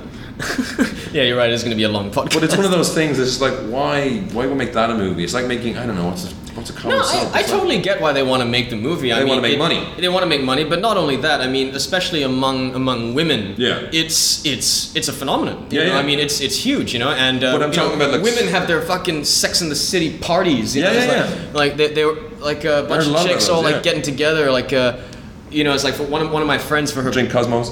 yeah, one of my friends for her for her birthday, right? I mean, she sent out this uh, this SMS, this like widespread SMS, Yeah. like saying like uh, for my for my whatever birthday, um, I'm booking a s- I'm booking out an entire screening room and we're gonna watch Sex in the City. and I was like, I'm busy that night. Yeah. but I'm talking about. I'm not saying that. I'm not. I'm nothing against the program. I thought it was great. I enjoyed. you know, I it wasn't- enjoyed the It show. wasn't. It wasn't appointment TV for me, but I'd watch it a little bit. Yeah. And Did you it- see the episode where I think it was Charlotte? She was with that guy who couldn't who couldn't come unless he bitched her out in bed. No. He could not. He could not reach reach an orgasm unless he cursed her out. So he's like, uh, uh, "No, you fucking bitch, you fucking whore." But I mean, plot-wise, story-wise, it's not the kind of story that lends itself to a big screen adaptation. You know what I mean? It's not. It's not. A, it's not a drama. It is a drama, but it's not a big screen drama. Yeah. And it's not an action movie. You know- unless the four of them team up to take on terrorists. It's like you know, like how many different ways can you see Kim Cattrall spread her legs? I mean, uh, I don't know. well, what? It's probably seven seasons worth. yeah, yeah. uh, although I, I, do- I love Kim Cattrall. Mm, She's cool. Um, Mannequin, awesome movie. Mannequin, Big Trouble in Little China, Police Academy. She's great. It's awesome. Let's just take a moment there. Yeah. Okay. Hang on. I- okay. Okay. I, I need three and a half minutes. Yeah. well, you can do it later. All right. All right. And then after that, we had Wanted. Yeah. which was uh, James McAvoy, Angelina Jolie, and Morgan Freeman. which- And J- Ma- uh, James McAvoy, who looked like he got ripped for one scene. yeah, just for one scene. And he, uh, uh, this was um, the uh, big screen adaptation of the Mark Millar comic book of the same Mentioned name earlier. that we were talking about earlier. Yeah. And it's basically he's a super. He gets drafted into supervillains. Now I read the comic book. It's like six issues, and in the book it's drawn like Eminem, as in like, hey Eminem, look at this. Do you want to give me money to make it? And um, in that world, it, well, they're not assassins. In the movie, they're assa- a, a brotherhood of assassins who all have a special adrenal glands that let them to curve bullets, and bu- it's basically excuses for bullet time. But um, in the book, in the comic book, which is something I thought that'd be a good story to do anyway, would be it's a world where superheroes have lost and the villains have made everyone forget there ever were superheroes so your daily drudgery life that's the way they want you to be Mm-hmm. and you need to you know and it's basically wake the fuck Mm-hmm. up i mean the last page of the comic book is basically him screaming at the other people what the fuck did you do today Um, and the, the movie I need to I need to read that again. I read it when it first came out, and I Yeah. haven't looked at it since. And It was pretty cool, but it did have shit monsters. And in I've- it. There was and a I've- shit monster, and there was a yeah. lizard guy, and there was a bone guy, and it was like they were super villains, but you know they was it they divided up the world between them, and that we was have it. Kevin Smith to thank for shit monsters. Yeah. so um, no, it was good though. Angelina Jolie was just kind of I don't know. She didn't get to she didn't I don't know what it is. Bam- An- Angelina Jolie bores me now. It's Yeah. like you know, it's, it's uh, like gone are the gone are the is the excitement of performances from like you know like like Gia and and you know Cyborg Two and hackers. Like Morgan Freeman was good in it. James McAvoy was good in it. And there was that awesome scene where they they drive the two cars at each other, and he ramps up off her Corvette, and he's flying through the roof, uh, through the air, and he's over because the, sun- the guy he has to kill has the sunroof open. And as he's going through, the music's playing, and he points the gun out, and he goes, and he's grinning while he says it, and he says, "I'm sorry," and then blows the guy away in the head. that was one of the best moments for this for the summer for me. I just thought that was a great. But then they had the Loom of Fate in there, which I think is just something that does not work. It will, as a storytelling device, it just ruins Yeah, it. yeah, It, it, it. it adds a whole what the fuck factor. They're killing people based upon some linen, yeah, and someone's been cheat, and someone's been cheating with the linen. and, and also I mean like uh, for the, you know for those of you who saw it on the big screen, it's just like censorship was a bitch on this movie. And if you're listening in Malaysia, it was. I mean, but luckily they did a lot of s- cool stuff. They blurred a lot of shit instead of cutting it, which I thought was okay because I knew it was coming. Yeah. There's one scene in particular where he hits someone with a keyboard, and they, as he hits, uh, It's like I see uh, where that guy gets shot in the face, and you know it's The bullet goes Yeah, through yeah, it. yeah, Yeah, yeah, yeah. yeah. But he hits some guy with a, a computer keyboard, and as he hits him, the letters fly off and they fly towards the camera, and they say they spell out "fuck you," and the "u" is the guy's tooth that's come out fully. Yeah, yeah, yeah. That was awesome, That, right? that, that was in the uh, the red band trailer. Yeah. yeah, awesome. So that was blurred here in Malaysia, but um, it wasn't cut to bits. You could tell with the music as well. That's always a big sign when there's something cut. You know, the, it, was, Yeah, wasn't yeah. Too, it wasn't too choppy. Uh, But it was good, and then the guy. I was the director of Nightwatch. That's who it was. Yeah. And he got he got Anton from Nightwatch in it as the creepy guy who helps him out with rats. Mm-hmm. Who was kind of cool. Nightwatch was cool. Nightwatch is very cool. Very, very cool. Did you- Daywatch did- was confusing. I didn't see Daywatch. It's confusing. okay. It's over there. You can have it. All right. I think you have it already. No, I don't. Okay. I don't have Daywatch. Oh, I downloaded it. Okay. Um, but yeah, but it was good. It was good popcorn movie. Not really, not really that smart. Like I mean, I think at this day and age, you need to have a little extra. Mm-hmm. You can. I mean, if you want to churn this shit out, you can. But if you want to make it something that sticks with people and stays with them, it's got to have that little edge. And Wanted didn't have that for me. Mm-hmm. And then after that, we had uh, the Incredible Hulk, uh, which was uh, the second movie that came out of uh, Marvel the Studios. Marvel Studios. I really liked it. Yeah. I mean, I, I thought it was a kick-ass movie. I mean, it sure as shit mopped the floor with uh, you know like uh, Brokeback Hulk. You know that that, Ang, that Ang Lee did. Yeah. Uh, I mean, Again, bit of a problem in that it, it, it it falls between Iron Man and Dark Knight. So again, it's like, ooh, oh, we did go see that. So you know. No, it's like no, I mean I think like uh, uh, we talked about this uh, a couple of podcasts ago. It's Yeah. like just um, you know as much as I as much as I enjoyed the Dark Knight, it didn't it didn't affect my memory of Iron Man and, and Hulk because the tone of it was so damn different. Yeah. Da- Dark Dark Knight could almost not be a comic book movie. Oh yeah, yeah, it's a crime drama. You know, whereas uh, there's something about you know, it, ha- uh, like uh, Iron Man and Hulk had that Marvel tone. Yes. and that was very, very true to those it's characters. not that they're winking at the camera, but they're having a little bit more fun with it. yeah, yeah. Now, I, and I think- I think again, one of the problems I think uh, it's going to be with any Hulk movie is just that the Jolly Green Giant looks a bit odd.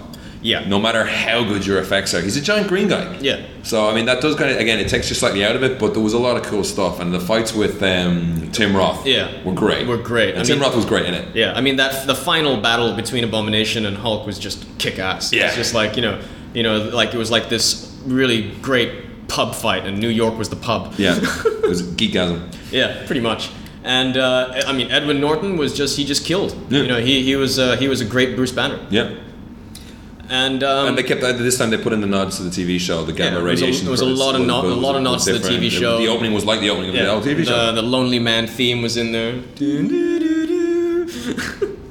Uh, and um, the casting just worked out really, really well. Yeah. I mean, um, I prefer Jennifer Connelly to, to Liv Tyler, but I thought Liv Tyler did fine. Yeah. Um, I when I first heard that William Hurt was cast as uh, Thunderbolt, Thunderbolt Ross, Ross. I was like pretty skeptical. Yeah, because I, I, I mean, I thought the guy in the in, in the uh, Brokeback Hulk. I thought the guy Sam in that. Elliott. Yeah, he was pretty good. At He it. was pretty good. But when you s- when I saw what William Hurt looked like, Yeah, I was like, that was he's Thunderbolt. Yeah, yeah, he's and again, he had a gr- he wasn't just a bad guy. He had Yeah. a great through line on Yeah, why yeah. he's thinking this and why he's after the Hulk. He's like, ah, he belong, my boy belongs belongs to the U.S. Army. yeah. and it was, and he just kept ramping it up. Yep. There's more and more mayhem, and the Hulk. They, the, big, the ang- more angry he got, the bigger he got, because he was pretty pissed off there. But they didn't have that nice effect of the rippling, because that was a big thing when they had that fight in the park. Mm-hmm. It's like you're making an effects movie, you shoot a lot of it at night to cover up the fact that your CG artists are just working their ass off and they can't do much. They had this in the middle of the day and Mm-hmm. Middle middle of the running day. around. It looked great. and it looked really, really good. And the close-ups of, of Hulk looked amazing. You know, like I just thought he didn't look anything like Norton. no, not at all, No. not at all. I mean, but it was just like really, really cool. to know that this time round, Edward Norton and Tim Roth they actually did do the uh, the moves for Hulk and Abomination. Yes, yes. As opposed to in the Ang Lee version where Ang Hulk Lee was- did it. Ang Ang Lee did it. Yeah. So I was like, oh, for It did the fuck's motion sake. capture. Well, I mean, I think they had some good ideas, but I mean, that would have been a lot better. The original one would have been a lot better if it wasn't for that stupid ending. There was no peak. Yeah. It was a fight in a cloud or a lake. Yeah, It was something. stupid You know, it's like this guy wrestling with his old man. in a cloud in a lake, but also metaphysically. yeah, Dumbass. dumb. But that was great. No, but what was great? Uh, it was just uh, what was great about Incredible Hulk was that it was everything that Ang Lee's wasn't. Yeah. You know, and it, it and it was a straight up, really really cool action movie. Yeah. Even that chase, the chase through the, uh, the the streets of wherever the hell he was in Brazil. Yeah, that was very cool. was really nice. That was really, that, that, that that long sort of shot of all the shan- the shanty towns. shanty towns and that running was, around That and looked stuff. crazy. It was very very cool place. Yeah, who would have thought L- Louis Lettier or whatever? Yeah, his yeah. name- No, but he did a transporter. yeah, He- the director of the Transporter movies. Oh, he had it in him. He always had it in him. you watch the Transporter movies and you automatically think Hulk. He's, he's practicing. Up next was Hancock. I haven't seen this yet. I was thinking of watching it later, but I've heard there's a twist two thirds way through the kind of fucks it Yeah. up. Well, I mean, it's. Uh, I I mean, like I, I, I enjoy I enjoyed the movie. I didn't think it was great. Mm-hmm. Um, I certainly didn't feel like I wasted my time. Okay. But um, yeah, I mean, like i- the first half of it seem it plays like a pretty much like straight up like action comedy type of thing. Yeah. Um, and then it does take a, a different sort of uh, does take a little bit of a left left turn in, in its in its second act, which didn't really bother me. You're okay with it? I was well. I mean, you can tell it, ju- it, it. You can tell it's studio tampering. Yeah. I mean, you can basically s- you, you can almost see like the studio notes. Yeah. You know, because things just happen too abruptly. You know, it's like out of the blue. It's like it, oh, this is it now. You know, Near the end of filming, kind of thing. no, not. I don't know. I mean, Yeah. it, it, it's it's really weird. But for me, it was never not entertaining. Okay. Do you think it spoilt the uh, potential of having that like lazy ass superhero story? Did it did it exploit that fully? Because I felt that it, even though it's because it's Will Yeah. Smith, it's Will Yeah. Smith. You're going to find it hard. I mean, if you got Nick Nolte when he got arrested and got him to play the superhero, Yeah. that I could believe. I Well- could believe he's down on his luck and he's a fuckhead. Um, Will. S- I mean, Will. Will Smith. I have always thought is, is, is a really good actor. Oh yeah, but he's Will Smith. You know, but yeah, you He can't- saves the planet every two summers. You can't run away from, from, from the fact that you know this is uh, Mr. You know this big Willie, Mr. Fourth of July. Yeah. You know, but um, He was supposed to be Neo at one point, wasn't he? They, they asked him about it for the Matrix. I think that yeah, they asked him. They asked. Uh, that would just mess with your head. They asked Tom Cruise. They asked Leo DiCaprio. really? Yeah, yeah, yeah. Dear A God. few people. Um, I think they, they they asked Val Kilmer to play Morpheus. Ooh. Uh-huh. Memories of the Love Guru coming back there unbidden. They want they wanted Jim they wanted him to do the whole, the whole Jim Morrison slant. but um, I mean, like it was it was it was an okay, it was an okay movie, and, and what I what I did like about it was that they did take there there's some ballsy decisions there. Really? you know, like when they ch- when the tone changes halfway through the movie, it's a pretty drastic tonal shift, you know, and.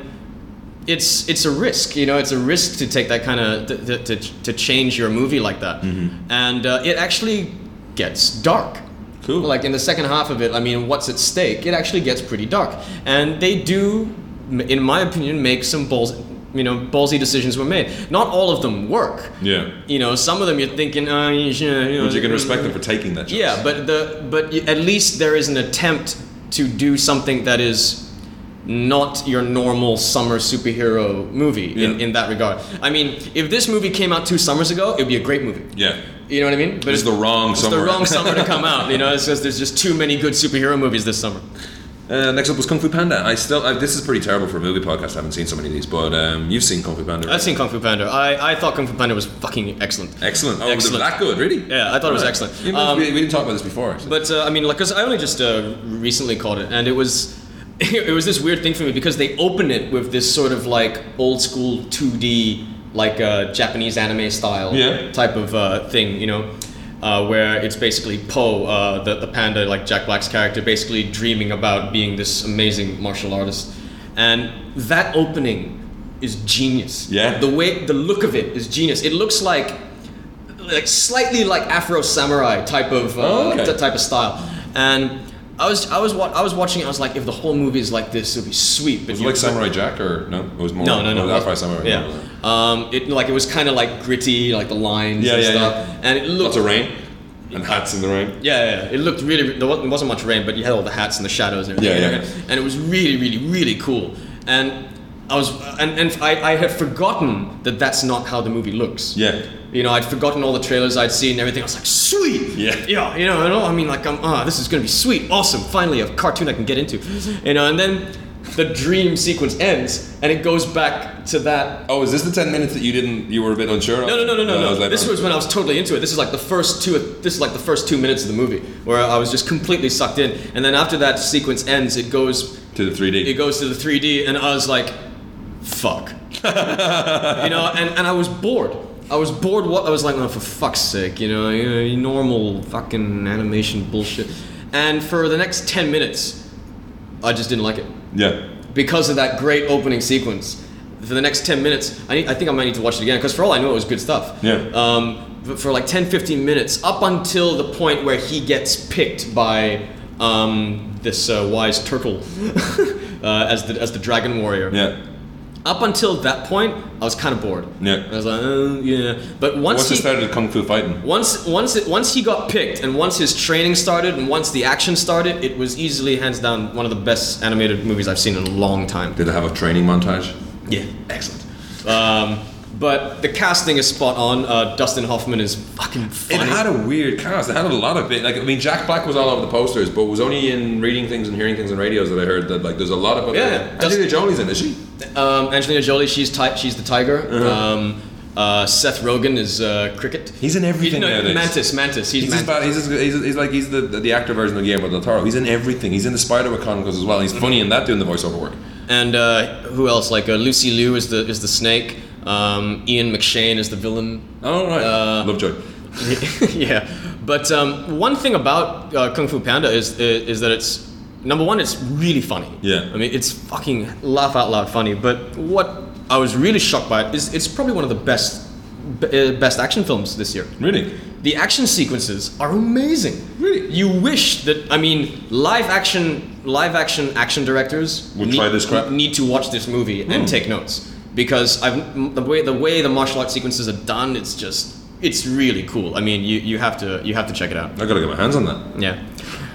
Um, and some parts of it are just it's what what's great is that all of the uh, even though like there are a couple of big stars in it, all of them are playing it straight Yeah. you know there's it's not like shrek you know what i mean where They're mo- they're where, moving where it up. mike myers is obviously in love with mike myers and eddie murphy is in love with being eddie murphy these guys actually play these characters Mm-hmm. Sweet. so like you know i was watching i was watching it um, and there were a couple of times when i forgot that it was jack black Yeah. you know that there were He i mean is i mean Poe. i mean of course when he had certain lines like you When know, he has his get- Jack Black moments. you know when he has like you know like get ready for awesomeness Yeah. you can't not sound like like Jack, Like Jack Black. Jack Black.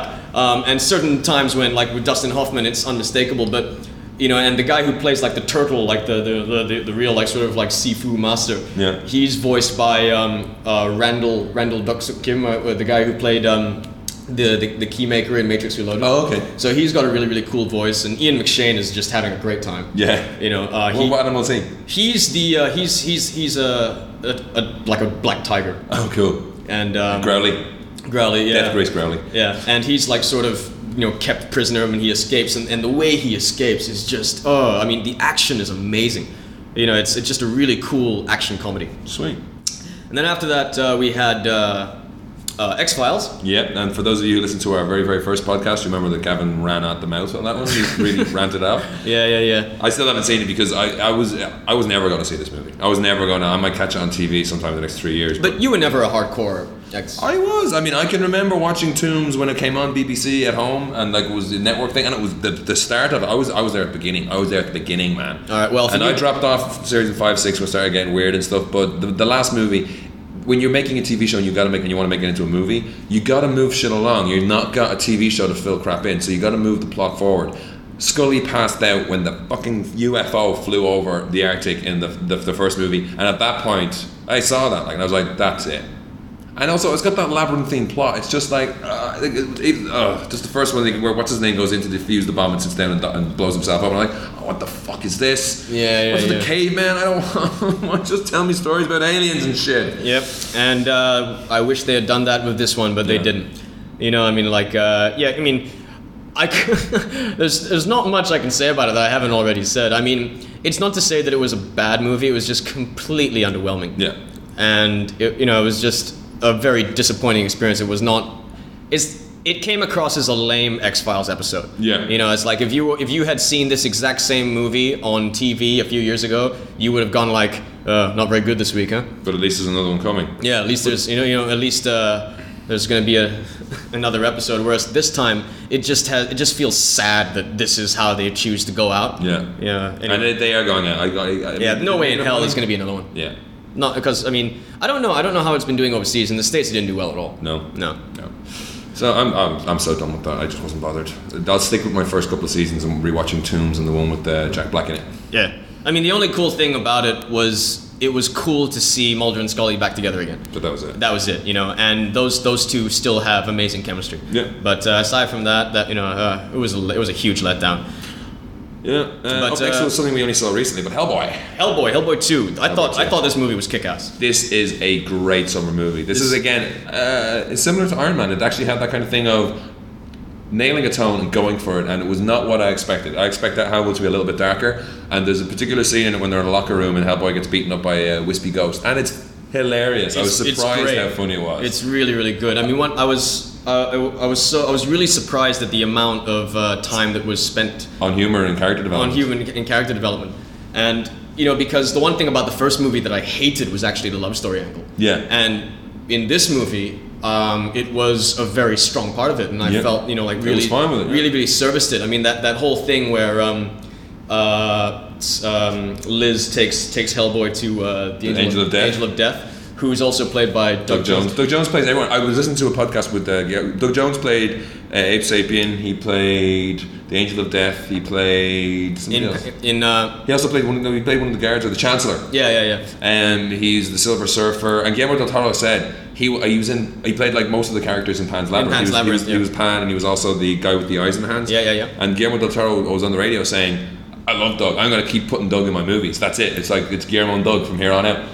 But it's kind of it's kind of weird now because he's um, you know Doug Jones and, and Ron Perlman are two actors who are very uh, who have been very fortunate in the sense that they're famous for characters that they play under shitloads of makeup, so you can't really tell it's them. But yet they still they've become recognizable now. Yeah, and what what what um what he was saying Guillermo was, was like Doug and Ron Perlman. You don't have to put that. They just paint him red. They don't need actual makeup on his face that much because he looks like that. They just smooth it out a little Mhm, bit. yeah. Um, but Doug, he was saying that Doug Jones. He's someone who knows how to act with the mask. Yeah. You put some actors in a mask and they see it as a problem to get Yeah. around because they're not, because they can't be as expressive. But he's an actor who takes that on board and he, he every other part of his um, what you call it his performance is enhanced, Mm-hmm. but also he uses the mask. Mm, yeah.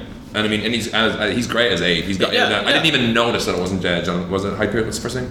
Mm, yeah, David. Hyde- Yeah, yeah. David yeah. Hyde Pierce. Because David Hyde Pierce did the the voice. Did- in did the the first voice in movie the and first Abe movie. Sapien. No, but he's. Uh, I mean, uh, Doug Jones is just. Uh, just.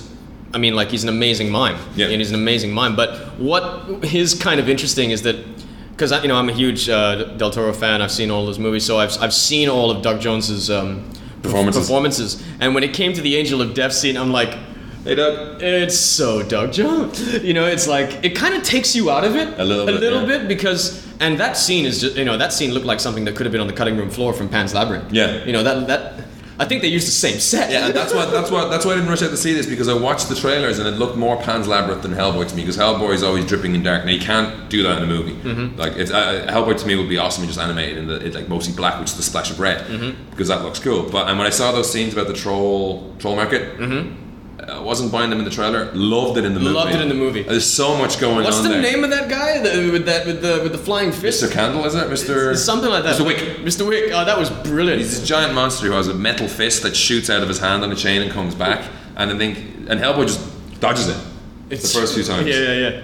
That was brilliant. Yeah. And he just gets disposed of in a really nasty way. And That's that's one thing that I, they don't push it too much, but I think they need to push it a little bit more with Hellboy. Is that, that the witty quips coming after it doesn't Yeah. sound like he's witty. It sounds like he's trying to make up for something a little bit. I Yeah, don't yeah, know. yeah. Mm-hmm. Whereas it's kind of he is basically Indiana Jones. He does have a witty comeback for when something hap- bad happened to him, and I mean that's great. I mean one of my favorite lines from the comic books is where he's fighting Hecate. Hecate, and he says, "Look, lady, I was going to cut you a bit of slack because you're a major mythological figure, but now you're pissing me off." And then he just like socks her in the face with his giant stone fist. I love, love it like when he punches that old woman who's a troll. Oh yeah, yeah, yeah. But- and he's like, just move it, you Oh, he just punches her and she flies like 30 Yeah, feet. yeah. And like, he's been told, what did you do that for, Hellboy? And he's like, uh, okay. and oh, what's the guy, uh, the guy from uh, Larry Sanders' show who plays his boss? Uh, Jeffrey Tambor. Jeffrey Tambor. He's great in it as He- well. he's always good. He's always He was, watchable. he's also from Arrested Development. it was very actually the beginning of it when they're walking around the BRPD and he's talking Yeah. about Hellboy and how he's like Hellboy doesn't like me I want to try and get better Yeah, yeah. and in the background there's all this men in black shit going on there's all these guys herding myth- mythological creatures around and it just looks great and the the, the, the, the, the tooth fairies Yeah. they were cool because at first it was like yes flying death but when they actually get in and I I think I watched it on the small screen so maybe that didn't come across as much because on the big screen it's maybe you can see them in a little more detail but um they're just they look so cute and because they're just like these little round heads and then they Yeah. open their teeth and they're or they open their mouths and you see their teeth and they're horrible little bastards when that one's dancing around like on the table the CG was very well done as well there's a Mm-hmm. lot Yeah. of good stuff in there No, but Hellboy was just beautiful to look at. Yeah. I mean, every single frame was the just Golden Army looked the, Golden, Golden Army. Army, looked like a Mignola thing Yeah, yeah, the way that- that, they're the, the, the structures in the That, faces and that stuff. looked that looked very Mignola, and Yeah. that, that was great. I mean, it, w- it was nice in the sense that he's obviously taken it and made it his own, but it's still very much Mignola's, cr- Mignola's creation. And a great performance by Luke Goss. Yeah, from Bros. From Bros. You may remember him from Blade Two. Did he? Do you know if he did all this, like the all the sword stunts himself? I don't know. I was thinking about that actually. Because It's he like- does. A, he's got a he's got a sword that gets longer when he rubs it, and um, he spins it around a lot. And there's a Don't lot we of all? so he spins it around a lot. He like he spends like ten percent of the time fighting with it, the rest of it just looking cool. Mm-hmm. And if he did that stuff, it looks awesome. I don't know whether they sped it up slightly, or something, Yeah. but it looks really cool. yeah. No, I'd, I'd be very impressed actually if Yeah. that was him. I'm like, oh, not bad. Yeah. You got to fight off all those fans. Mm. So next we come to the big one. The Dark Knight. The Dark Knight. So, I mean, we've talked about this every single week on the podcast, so now we get to talk about it properly. yeah, we're going to hit two hours. fuck it. uh, the Dark Knight, just a great movie. Great movie. Just everything about uh, the one- only problem I had with it was uh, uh, Bruce's voice is Batman, but even as you said before, that's like he's getting used to the voice. He's still settling in, Yeah. and that, that's my only complaint. That's my only complaint. There's no other complaint with it. Oh, actually, there is one. Why did they threaten the son? I didn't know Gordon had a son. Why did they threaten the son and never go near Barbara? But I presume they threatened the son so that you would assume he's going to die Mm-hmm. because they know they're not going to kill the future Batgirl, even though you know they're not never going to put Chris Nolan will never put Batgirl in it. Mm-hmm. But it's you know it's a little bit of a threat for the fans, I guess. I, I- I mean, I just thought that it was a it was a beautifully made Batman film. You know, Yeah. it was it was the it, it was the it's the kind of movie that as a as a Batman fan you always knew they could do. Yeah. It's just waiting for someone to fucking do it And do it right. and do it right. And you know, it's uh, Chris Nolan did a bang up job. I mean, Chris Nolan's not necessarily the best action director in the No, world. no. You know, I mean, uh, some of the action sequences, not to say they were bad, they were they were not bad at all, but in the hands of an, uh, another someone who's b- maybe a little bit more well versed in, in in action scenes, they could have been better. Yeah. But what you know, like coming back to the whole thing of like caring about the characters, it didn't really matter because with all of the goodwill that was built up with the characters in Batman Begins Yeah. and then how they took it even further with Dark Knight, it's you. It didn't matter because w- every scene, even if it wasn't the best shot action sequence in, in the world, you still were they so weren't the meat. They emotional. weren't the meat. They were just some of the bones in Yeah. there. But the meat was just watching these people do these yeah, things. you're, by that time you're so emotionally invested in the characters that it doesn't matter. It doesn't Yeah. matter, and that was just what was uh, what, what was brilliant about the film. And uh, this is before we even get to talk about Heath Ledger's performance of the Joker, which Yeah. is just it was awesome. It was cool, and I love the way that the he revised his own origin story as he went through it. Yeah, yeah, yeah. And the way he you totally bought into him as a crazy psychopath. When he's I think I told you before when they're showing the videotape of him torturing the um, faux Batman, the fake Batman, mm-hmm. and he's like threatening him like, "If I do that," yeah, and he's yeah, just- exactly. I'm sorry, I'm sorry, I'm sorry. It's okay, I'm sorry, it's okay. It's okay, it's okay, it's I okay. mean, he's It's like totally Blair. Yeah, yeah. unhinged. Yeah, It's yeah, yeah. Awesome. Yeah. And even when he says at the end, "You think I'm going to take you on?" Me? You, you think that I, you think I'll let all this hinge on a on a SmackDown between Yeah. you and me? Beautiful. You know, because it's so like, many of the uh, superhero movies do have it all hinged on a SmackDown. yeah, yeah. And this is just so fucking clever. And it was, and it just so much happened in it. My Yeah. God, there was so much in there going on. I mean, like the way, like for, um, I think I was think I was t- t- uh, th- uh, telling you about this the the day I saw it. Yeah. Um, was uh, you could When you took the day off to go see it. Well, yeah, when I took the day off. I took the day off to go see it. But um, there was early, early in the film when he's double crossing all of his people. Like yeah. that, that, that oh, when he's robbery. been introduced. Yeah, yeah. Brilliant. And um, and then when uh, like one of them's like, you know, you're you're crazy, and then he just sort of looks at him like dead serious. No, I'm not. Yeah. and, that's the thing. And he's that, not. And that that was brilliant. I mean, the minute I heard that, I was like, I, I this is this is gonna be awesome. And when you see that it all falls into place, he's had a plan all along. And the best one, the, the best joke in like the, s- of the summer was, you know, m- disappearing trick. The pen, I'm gonna make this pen disappear. And the guy Yeah, yeah. threatens him, grabs his head, slams his head down Yeah. on the pencil, and then just throws him. that down. was that was fucking awesome. and so calm talking to those guys, and they're in his way. Just hurry up and pay me to do this so, work. so commissioner. I mean, just The the, the diction, the way that Yeah, he yeah. voice, The way that he spoke. I mean, the way that he. he continually licked his lips. yeah, yeah. that- And that that was that was really really cool. But um, I mean, casting wise, I mean, as much as much as I Love that. Jim Gordon was uh, what's his name? Gary Oldman is Jim Gordon. Is Jim Gordon? no, I think everyone was perfectly cast. Yeah. I thought everybody in that movie was perfectly cast. I mean, the whole thing with Bat with the Batman voice. It's like it didn't re- it didn't really bug me, but I think for like people like like you, you and me, we, we kind of approach it like a slightly different. We have a different way of watching it. It's like Yeah, I've gotten too We- used we- to the Batman from the cartoons, and I think the guy Kevin something or other, the Kevin guy who- Conroy. Kevin Conroy, the guy who does that nails the difference between Batman Yeah. and Bruce without it ever sounding forced. When he's talking as Batman, Yeah. it's natural. Whereas I just felt it was a little forced. But I can, s- I mean, you can rationalize it away. He's Yeah. still fitting into the He's- voice. At the end yeah. of this, he's fi- he's finally coming to I mean- terms with the fact that he is the Dark Knight from now on. I mean, in, in, in The Dark Knight, we're still dealing with a year one Batman. Yeah, he's still sorting it out. You know, see, you- and getting from dealing with crime to dealing with freaks. Yeah.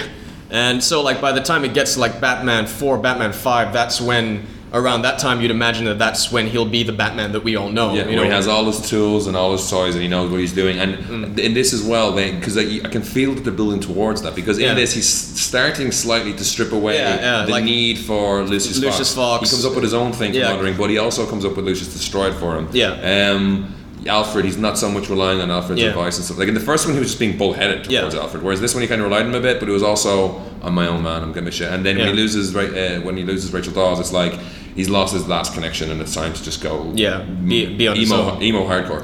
Yeah, I mean, like, the way that uh, the way that Dark Knight closes, you really get the sense that now he is a truly solitary character. Yes. Whereas, um, you know, like moving, which you know moves him away from the whole year one type of Batman. So, so in that in that regard, you you know, like the voice can kind of be thought of like in in that sense, you know. But it's also like to. to- one thing that you like, if you want to be logical about it, is that he's a very famous person. Bruce Wayne is very well known, so Yeah.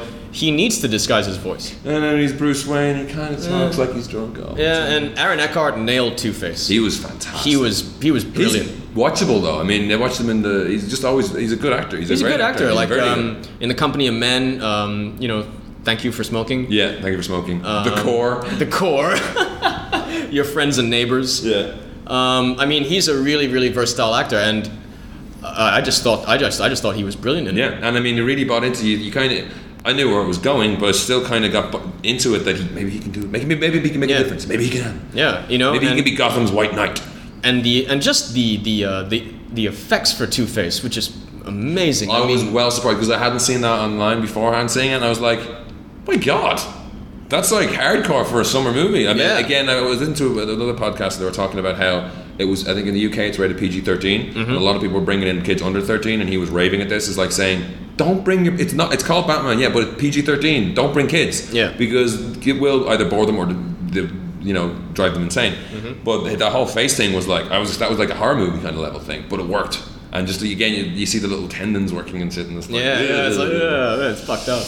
And uh, Maggie Gyllenhaal was a definite improvement over Katie Holmes. I think give or take either of them wasn't really interesting. Yeah, I mean, like the role shouldn't, the character really didn't need to be there anyway. No, no, You know, it's not. but I mean, like if you're gonna, you know, if you're gonna have it, I'd rather have Maggie. yeah.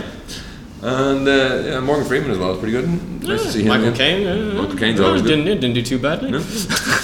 So yeah. But uh, yeah, I mean, it's definitely my my uh, one of my favorite movie of the summer. Yeah, it was great. It was a kick-ass movie. Leading on from that, I've seen Wally. You still haven't seen Wally. I still haven't seen Wally. You need, I need to see it again. I'd forgotten how much I liked it. Again, I, you totally short term. I guess it's all the alcohol damage to the brain. But um, it was only l- last week someone got me started on it, and then I couldn't stop. Okay then. I just ran it now. So I'm gonna be careful of that, but it's it was it's just really really good. The robot and the, the whole first half hour of it is just a joy to behold because you're like thinking, my God, someone made this movie. Like it's something that like made a movie like this. It was I mean it, would have been really ballsy to have it all just him fucking around the planet. The Oh. loneliest robot in the world, and I originally see. apparently it was going that You way. see, I, I would have, I would have loved something like that. Yeah, You know? because it is, and it's not even it's not even schmaltzy. He's just little cool little things going on, and they get so much out of the voice, Hmm. the noises and everything else. Because he's, he's he's a trash compactor. He shouldn't he doesn't have a voice, but he has some noises that he uses, and it just works so well. And there's a little thing like I mean, they have the cute sidekick as the cockroach, but you never really you know we came out of that, and I was kind of like feeling a bit better towards cockroaches. I was thinking well, next time I see one, I won't freak out so much. They're kind of cute. And I mean, and it's just all good. And a- all of the robots, when they get later on, they meet more robots. They're all excellent. There's one who's like basically he's got OCD. He can't because Wally's dirty, and this is a pristine spaceship, and his name. is Hmm. I think Bubba. I've, I think I've seen clips of that. He gets Yeah. all, he, gets just all like he gets flustered. re- and like again he's a cool looking unit and like um, he just all he has is like a bank of lights where his eyes should be and that's how they get his the, the that and the noise is all they get out of him and or his arms as well he has a little kind of cleaner thing Mm-hmm. and he's just going around going "Mm, mm, mm." he just he just says that and gets pissed off and he just and he spends the whole movie cleaning the floors chasing after Wally and it's brilliant and like at the end uh, you know they kind of they, they made up at one point and there's loads of robots and there's loads of dysfunctional robots as well who all gang up together and they're all just great they're just it's everything's so well designed everything's so well thought out um, the baby humans are a bit weird they're like big babies because they've been in space for too long but um, I they definitely work wanna really see it. well yeah.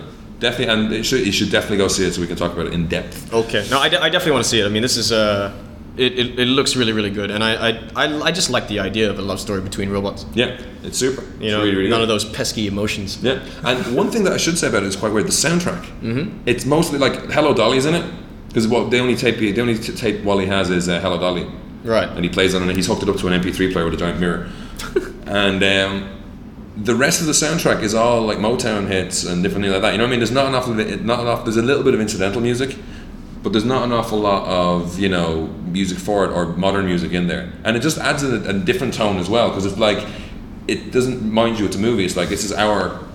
This is what it's like. This is what life's like. This is you know what mu- music is always involved in these things. Well, I definitely want to catch that. I'll catch that as soon as I can. Okay, Tropic Thunder, which still isn't out here. It's not gonna be out here for fucking weeks. Yep. Uh, so October. so naturally, neither one of us has seen it, but um, it was it's been number one in the U.S. for three weeks. I might try to catch it if it's on at home before I get back. Huh? Yeah, try. But uh, everything I've Phone heard in the review. Everything that I've heard about it has been really good. I mean, it's supposed to be a really, really good R-rated com- you know, adult comedy. Cool. Great cast, great cast. And uh, after that, we uh, you don't mess with the Zohan, which was Adam Sandler's latest, which had a great opening but uh, didn't quite follow through. Although I, I think I'm kind of in the minority because uh, It's doing well for itself, isn't it? it's well, it, it, it I think it barely crawled to 100 mil Oh, okay. um, which for an Adam Sandler movie is a bit of a disappointment. No, more normally, his movies do pass 100 million, but um, I mean, it's it's like like like I said, it's by no means terrible. Yeah. you know, it's if you like Adam Sandler, chances are you'll probably like the movie. It's just that for me, even though I do like some of Adam Sandler's movies, I just felt that you know he could you could have done so much more. You know, it's Yeah. like that whole thing. It's you know, wasted opportunity. Yeah, like the which whole in thing- a movie is annoying. the whole thing about him fucking all the old women, you know, it's like for, to me, it's just like I'm sorry, you know, like that, that's not comedy to me. Yeah, and it's Al- not in the trailer. I didn't know it was going to be that. I haven't seen it yet. I don't Although I want have it. met a couple of people um, who have watched it as like, ah, I thought it was funny, man. Oh, yeah, yeah. Couple, one in particular. Yeah. Uh, so we're down to the mediocre end of the list, really, because coming out to the end of the year. Clone Wars. Um, It wouldn't be a summer without a mediocre Lucas offering. Yeah, yeah, that's true. Clone Wars, it's a TV pilot. Eh, diehard Star Wars fans will see it and they'll be happy-ish. But you know, it doesn't add. Any, it's like it's Star Wars now is just that for me. It's not anything I look forward to. It's something that happens to be on all the time. Yeah. It's like a soap, a daytime soap. It just comes up every so often with something new, and it's like, oh look, it's Star Wars. Well, the reviews for the movie have been shit. yeah, but They- it's not they've that- been- it wasn't that bad. But it's just it's it's it, it's not aiming very high anyway. Nah. So you know that was that. Mummy three also not aiming very high. Have you seen Uh, that yet? I actually no, I haven't seen it. yeah. No, it's just everything, everything I've heard about it has just been no, no, thank you. I can do without that. Yeah, I mean, life's too short to waste your time on movies that just don't, you know, impart anything to you. Mm-hmm. I was touched by Wally. In places I'd rather not talk about. But um, yeah, I mean, you know what? And Dark Knight, you know, it gives you a, a sense of Batman's cool. But um, Mummy Three was just like, oh look at Brendan Fraser's hair again. Wow, nice. Um, Meet Dave. You saw Meet Dave. I still haven't seen this yet. Yeah. Um, it's not that good. Yeah, but you, It's it not- wasn't. It wasn't as bad as Love Guru. It, no, no, it was no, no, it was Citizen Kane compared to. Yeah, yeah, I mean, it was comedy gold compared but to. it's all right. Lover. It's Sunday evening DVD. Father, there's nothing else on, and it's raining. I know. I mean, I, I, I remember You're that. locked in Uh, the house, and there's nothing, and, and all your books have burned. I remember when I was talking about it, I kind of like uh, gave it a little bit of a thumbs up. And look, looking back, you know, I was just in such shock that it wasn't terrible. Yeah. That uh, I probably thought it was better than it was. But So you're uh, revoking your thumbs up. Thumbs up. I mean, and like I said, it's it's not terrible. Yeah. But um, That's the best thing you can say about it. You know, it's I mean- better than being hit in the eye repeatedly it, I with a mean, large it's fish. uh, well, okay. I mean, let's just say it's better than Norbit. yeah. you know but hard. not hard not hard at all but looking back on it i mean yeah there were a couple of bits in there that i kind of liked but for the most part it was very mediocre Yeah. And then f- the end of the summer season ended on a, dis- a terrible note with the Love Guru, which kind of thankfully didn't. Obviously, we've been able to fill quite some time talking about this, so it didn't destroy our memories of the summer totally. But the Love Guru was pants. it was absolutely terrible Yeah, I mean, I can't face that movie. yeah what is it you can't face I can't face the Love Guru. what is it you can't face So Oh, that's God. it. If you think we've missed anything, or if you're still listening after all this, if you think we've missed anything, again, email us in podcasts podcast at uh, mcgappinfries.com. Um, I don't think we've missed anything, but then again, Mm-hmm. well well we missed out pineapple express that That's- was, well, that's- that, that was yeah. august that was summer that was summer. Yeah, That that's was true. summer, yep. Again, we've mentioned that a bit before. Seth Rogen, James Franco, Yep. stoner comedy looks great. looks really funny Ha- So- not out here yet Yeah, and if it is, it's going to be good to shred. yeah it's gonna be cut to shreds mate anyway That's the end of our summer, summer movie review roundup. yeah I think we should quickly run through the top tens. We're not going to do what's coming up next because there's nothing coming up next. yeah there's nothing but shit I don't know what we're going to do next weekend. uh We'll probably just review your DVD collection. okay yeah, all right then Oh, I, they're probably we'll look at the top, we'll, we'll scour the web for top tens and take the piss out of them or something. Yeah. we'll, we'll figure it out anyway. So don't. don't oh we we we're thinking about doing that, that sci-fi thing yeah, yeah. I've got a sci-fi list, so we'll try and do that. Yeah. So I'm gonna have our animation argument at one point. Oh yes, we'll have to. Yeah, do that. we gotta the do day it. after you see Wally, we're going to just argue. about Okay, everything. all right, okay. Um, so Malaysian top, box office top ten ending 31st of August. Number eight, The Love Guru. Who's going to see this? Who's going to see I have this? no idea. What happened to nine and ten? Uh, I don't know the website. I think the website we get them off um, have, are onto us. All Oh, right. So they, they, they hid nine and ten to see if we went through them. So Fuck them. I mean, who do they think they are? Oh. I don't know. It was just- Shit. There was no nine and ten. I was like, what the hell? Don't they know who I am? Yeah. So number seven, Ghost House. Ghost House. What's the- Uh, what's that's the- uh, I think that's a Thai movie. What's the animated one called? Ghost. Monster House. Monster House. That's an awesome movie. That's an awesome movie. that yeah. movie's kick ass. Uh, number six, The Luckiest Man. That's Cantonese, is it? I think so. Yeah. Uh, number five, Wally Gone Strong. Great movie. Number four, you don't mess with the Zohan. Number three, Death Race. People like watching stuff explode. And You know that faces movie. them. That movie looks fun. Are you gonna go see it? Uh, I, I, I'm definitely gonna see it. Whether or not I'll see it on the big screen, I don't know. oh, it is. It's not bad. You know, it's good. But it's all right. It's all right. It's Joan all right. Allen slumming it. Uh, number two, it's been in the top ten for a while. and We still know nothing about it. Money Now Enough Two. Money Not Enough Too. That's a Singapore show. That's a Singapore movie done by Jack Neo. Uh, all right. and the number one, Babylon AD. so- Uh, Babylon AD. Fucking a lot of dumbass Malaysians, you know, like uh, fucking putting their money. But everyone's already seen Wally and Death Race, and there's- Well, then there's not see them enough- again. Stay home. Watch watch a DVD. You're Go like, to the park. why are you paying Vin Diesel's rent, you dumb shit? Oh, we'll take a quick look now. The uh, oh, there. No, the only three is number nine. There we go.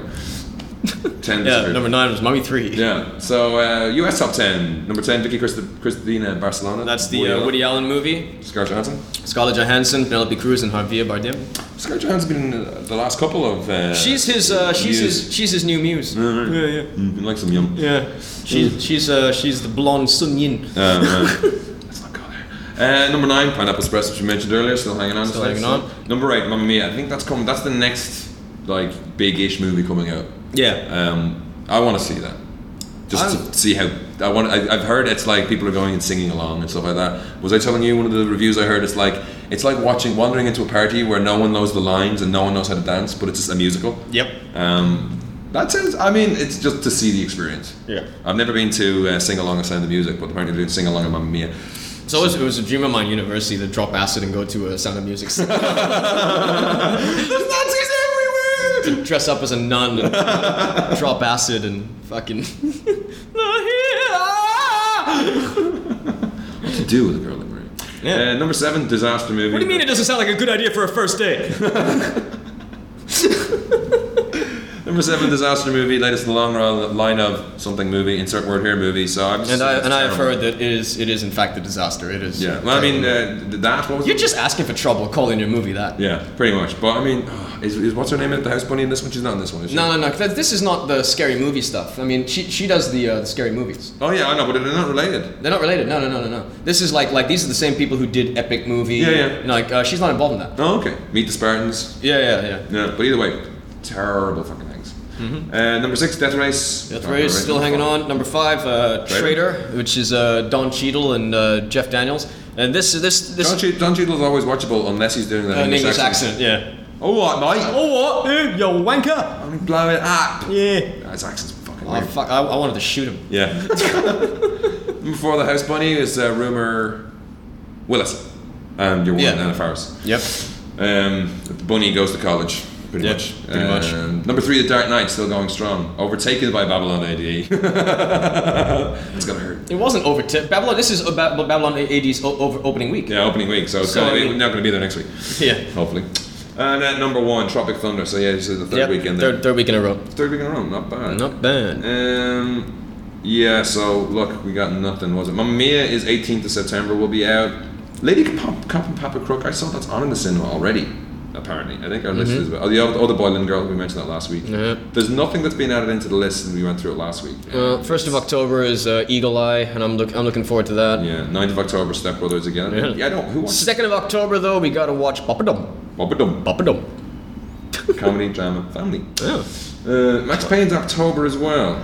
So, yeah, Tropic Thunder is in bold on this. 23rd of October, so we've got a bit of a wait. Are you going to be here for that or will you be away?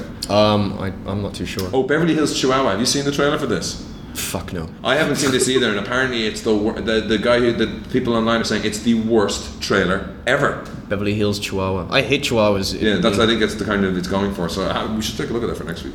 Right. Uh, space Chimps is supposed to be. I've heard it's a cheap space movie. As in Okay. a cheap, cheap um, animated movie. It's not Which um, one? Great Space Chimps.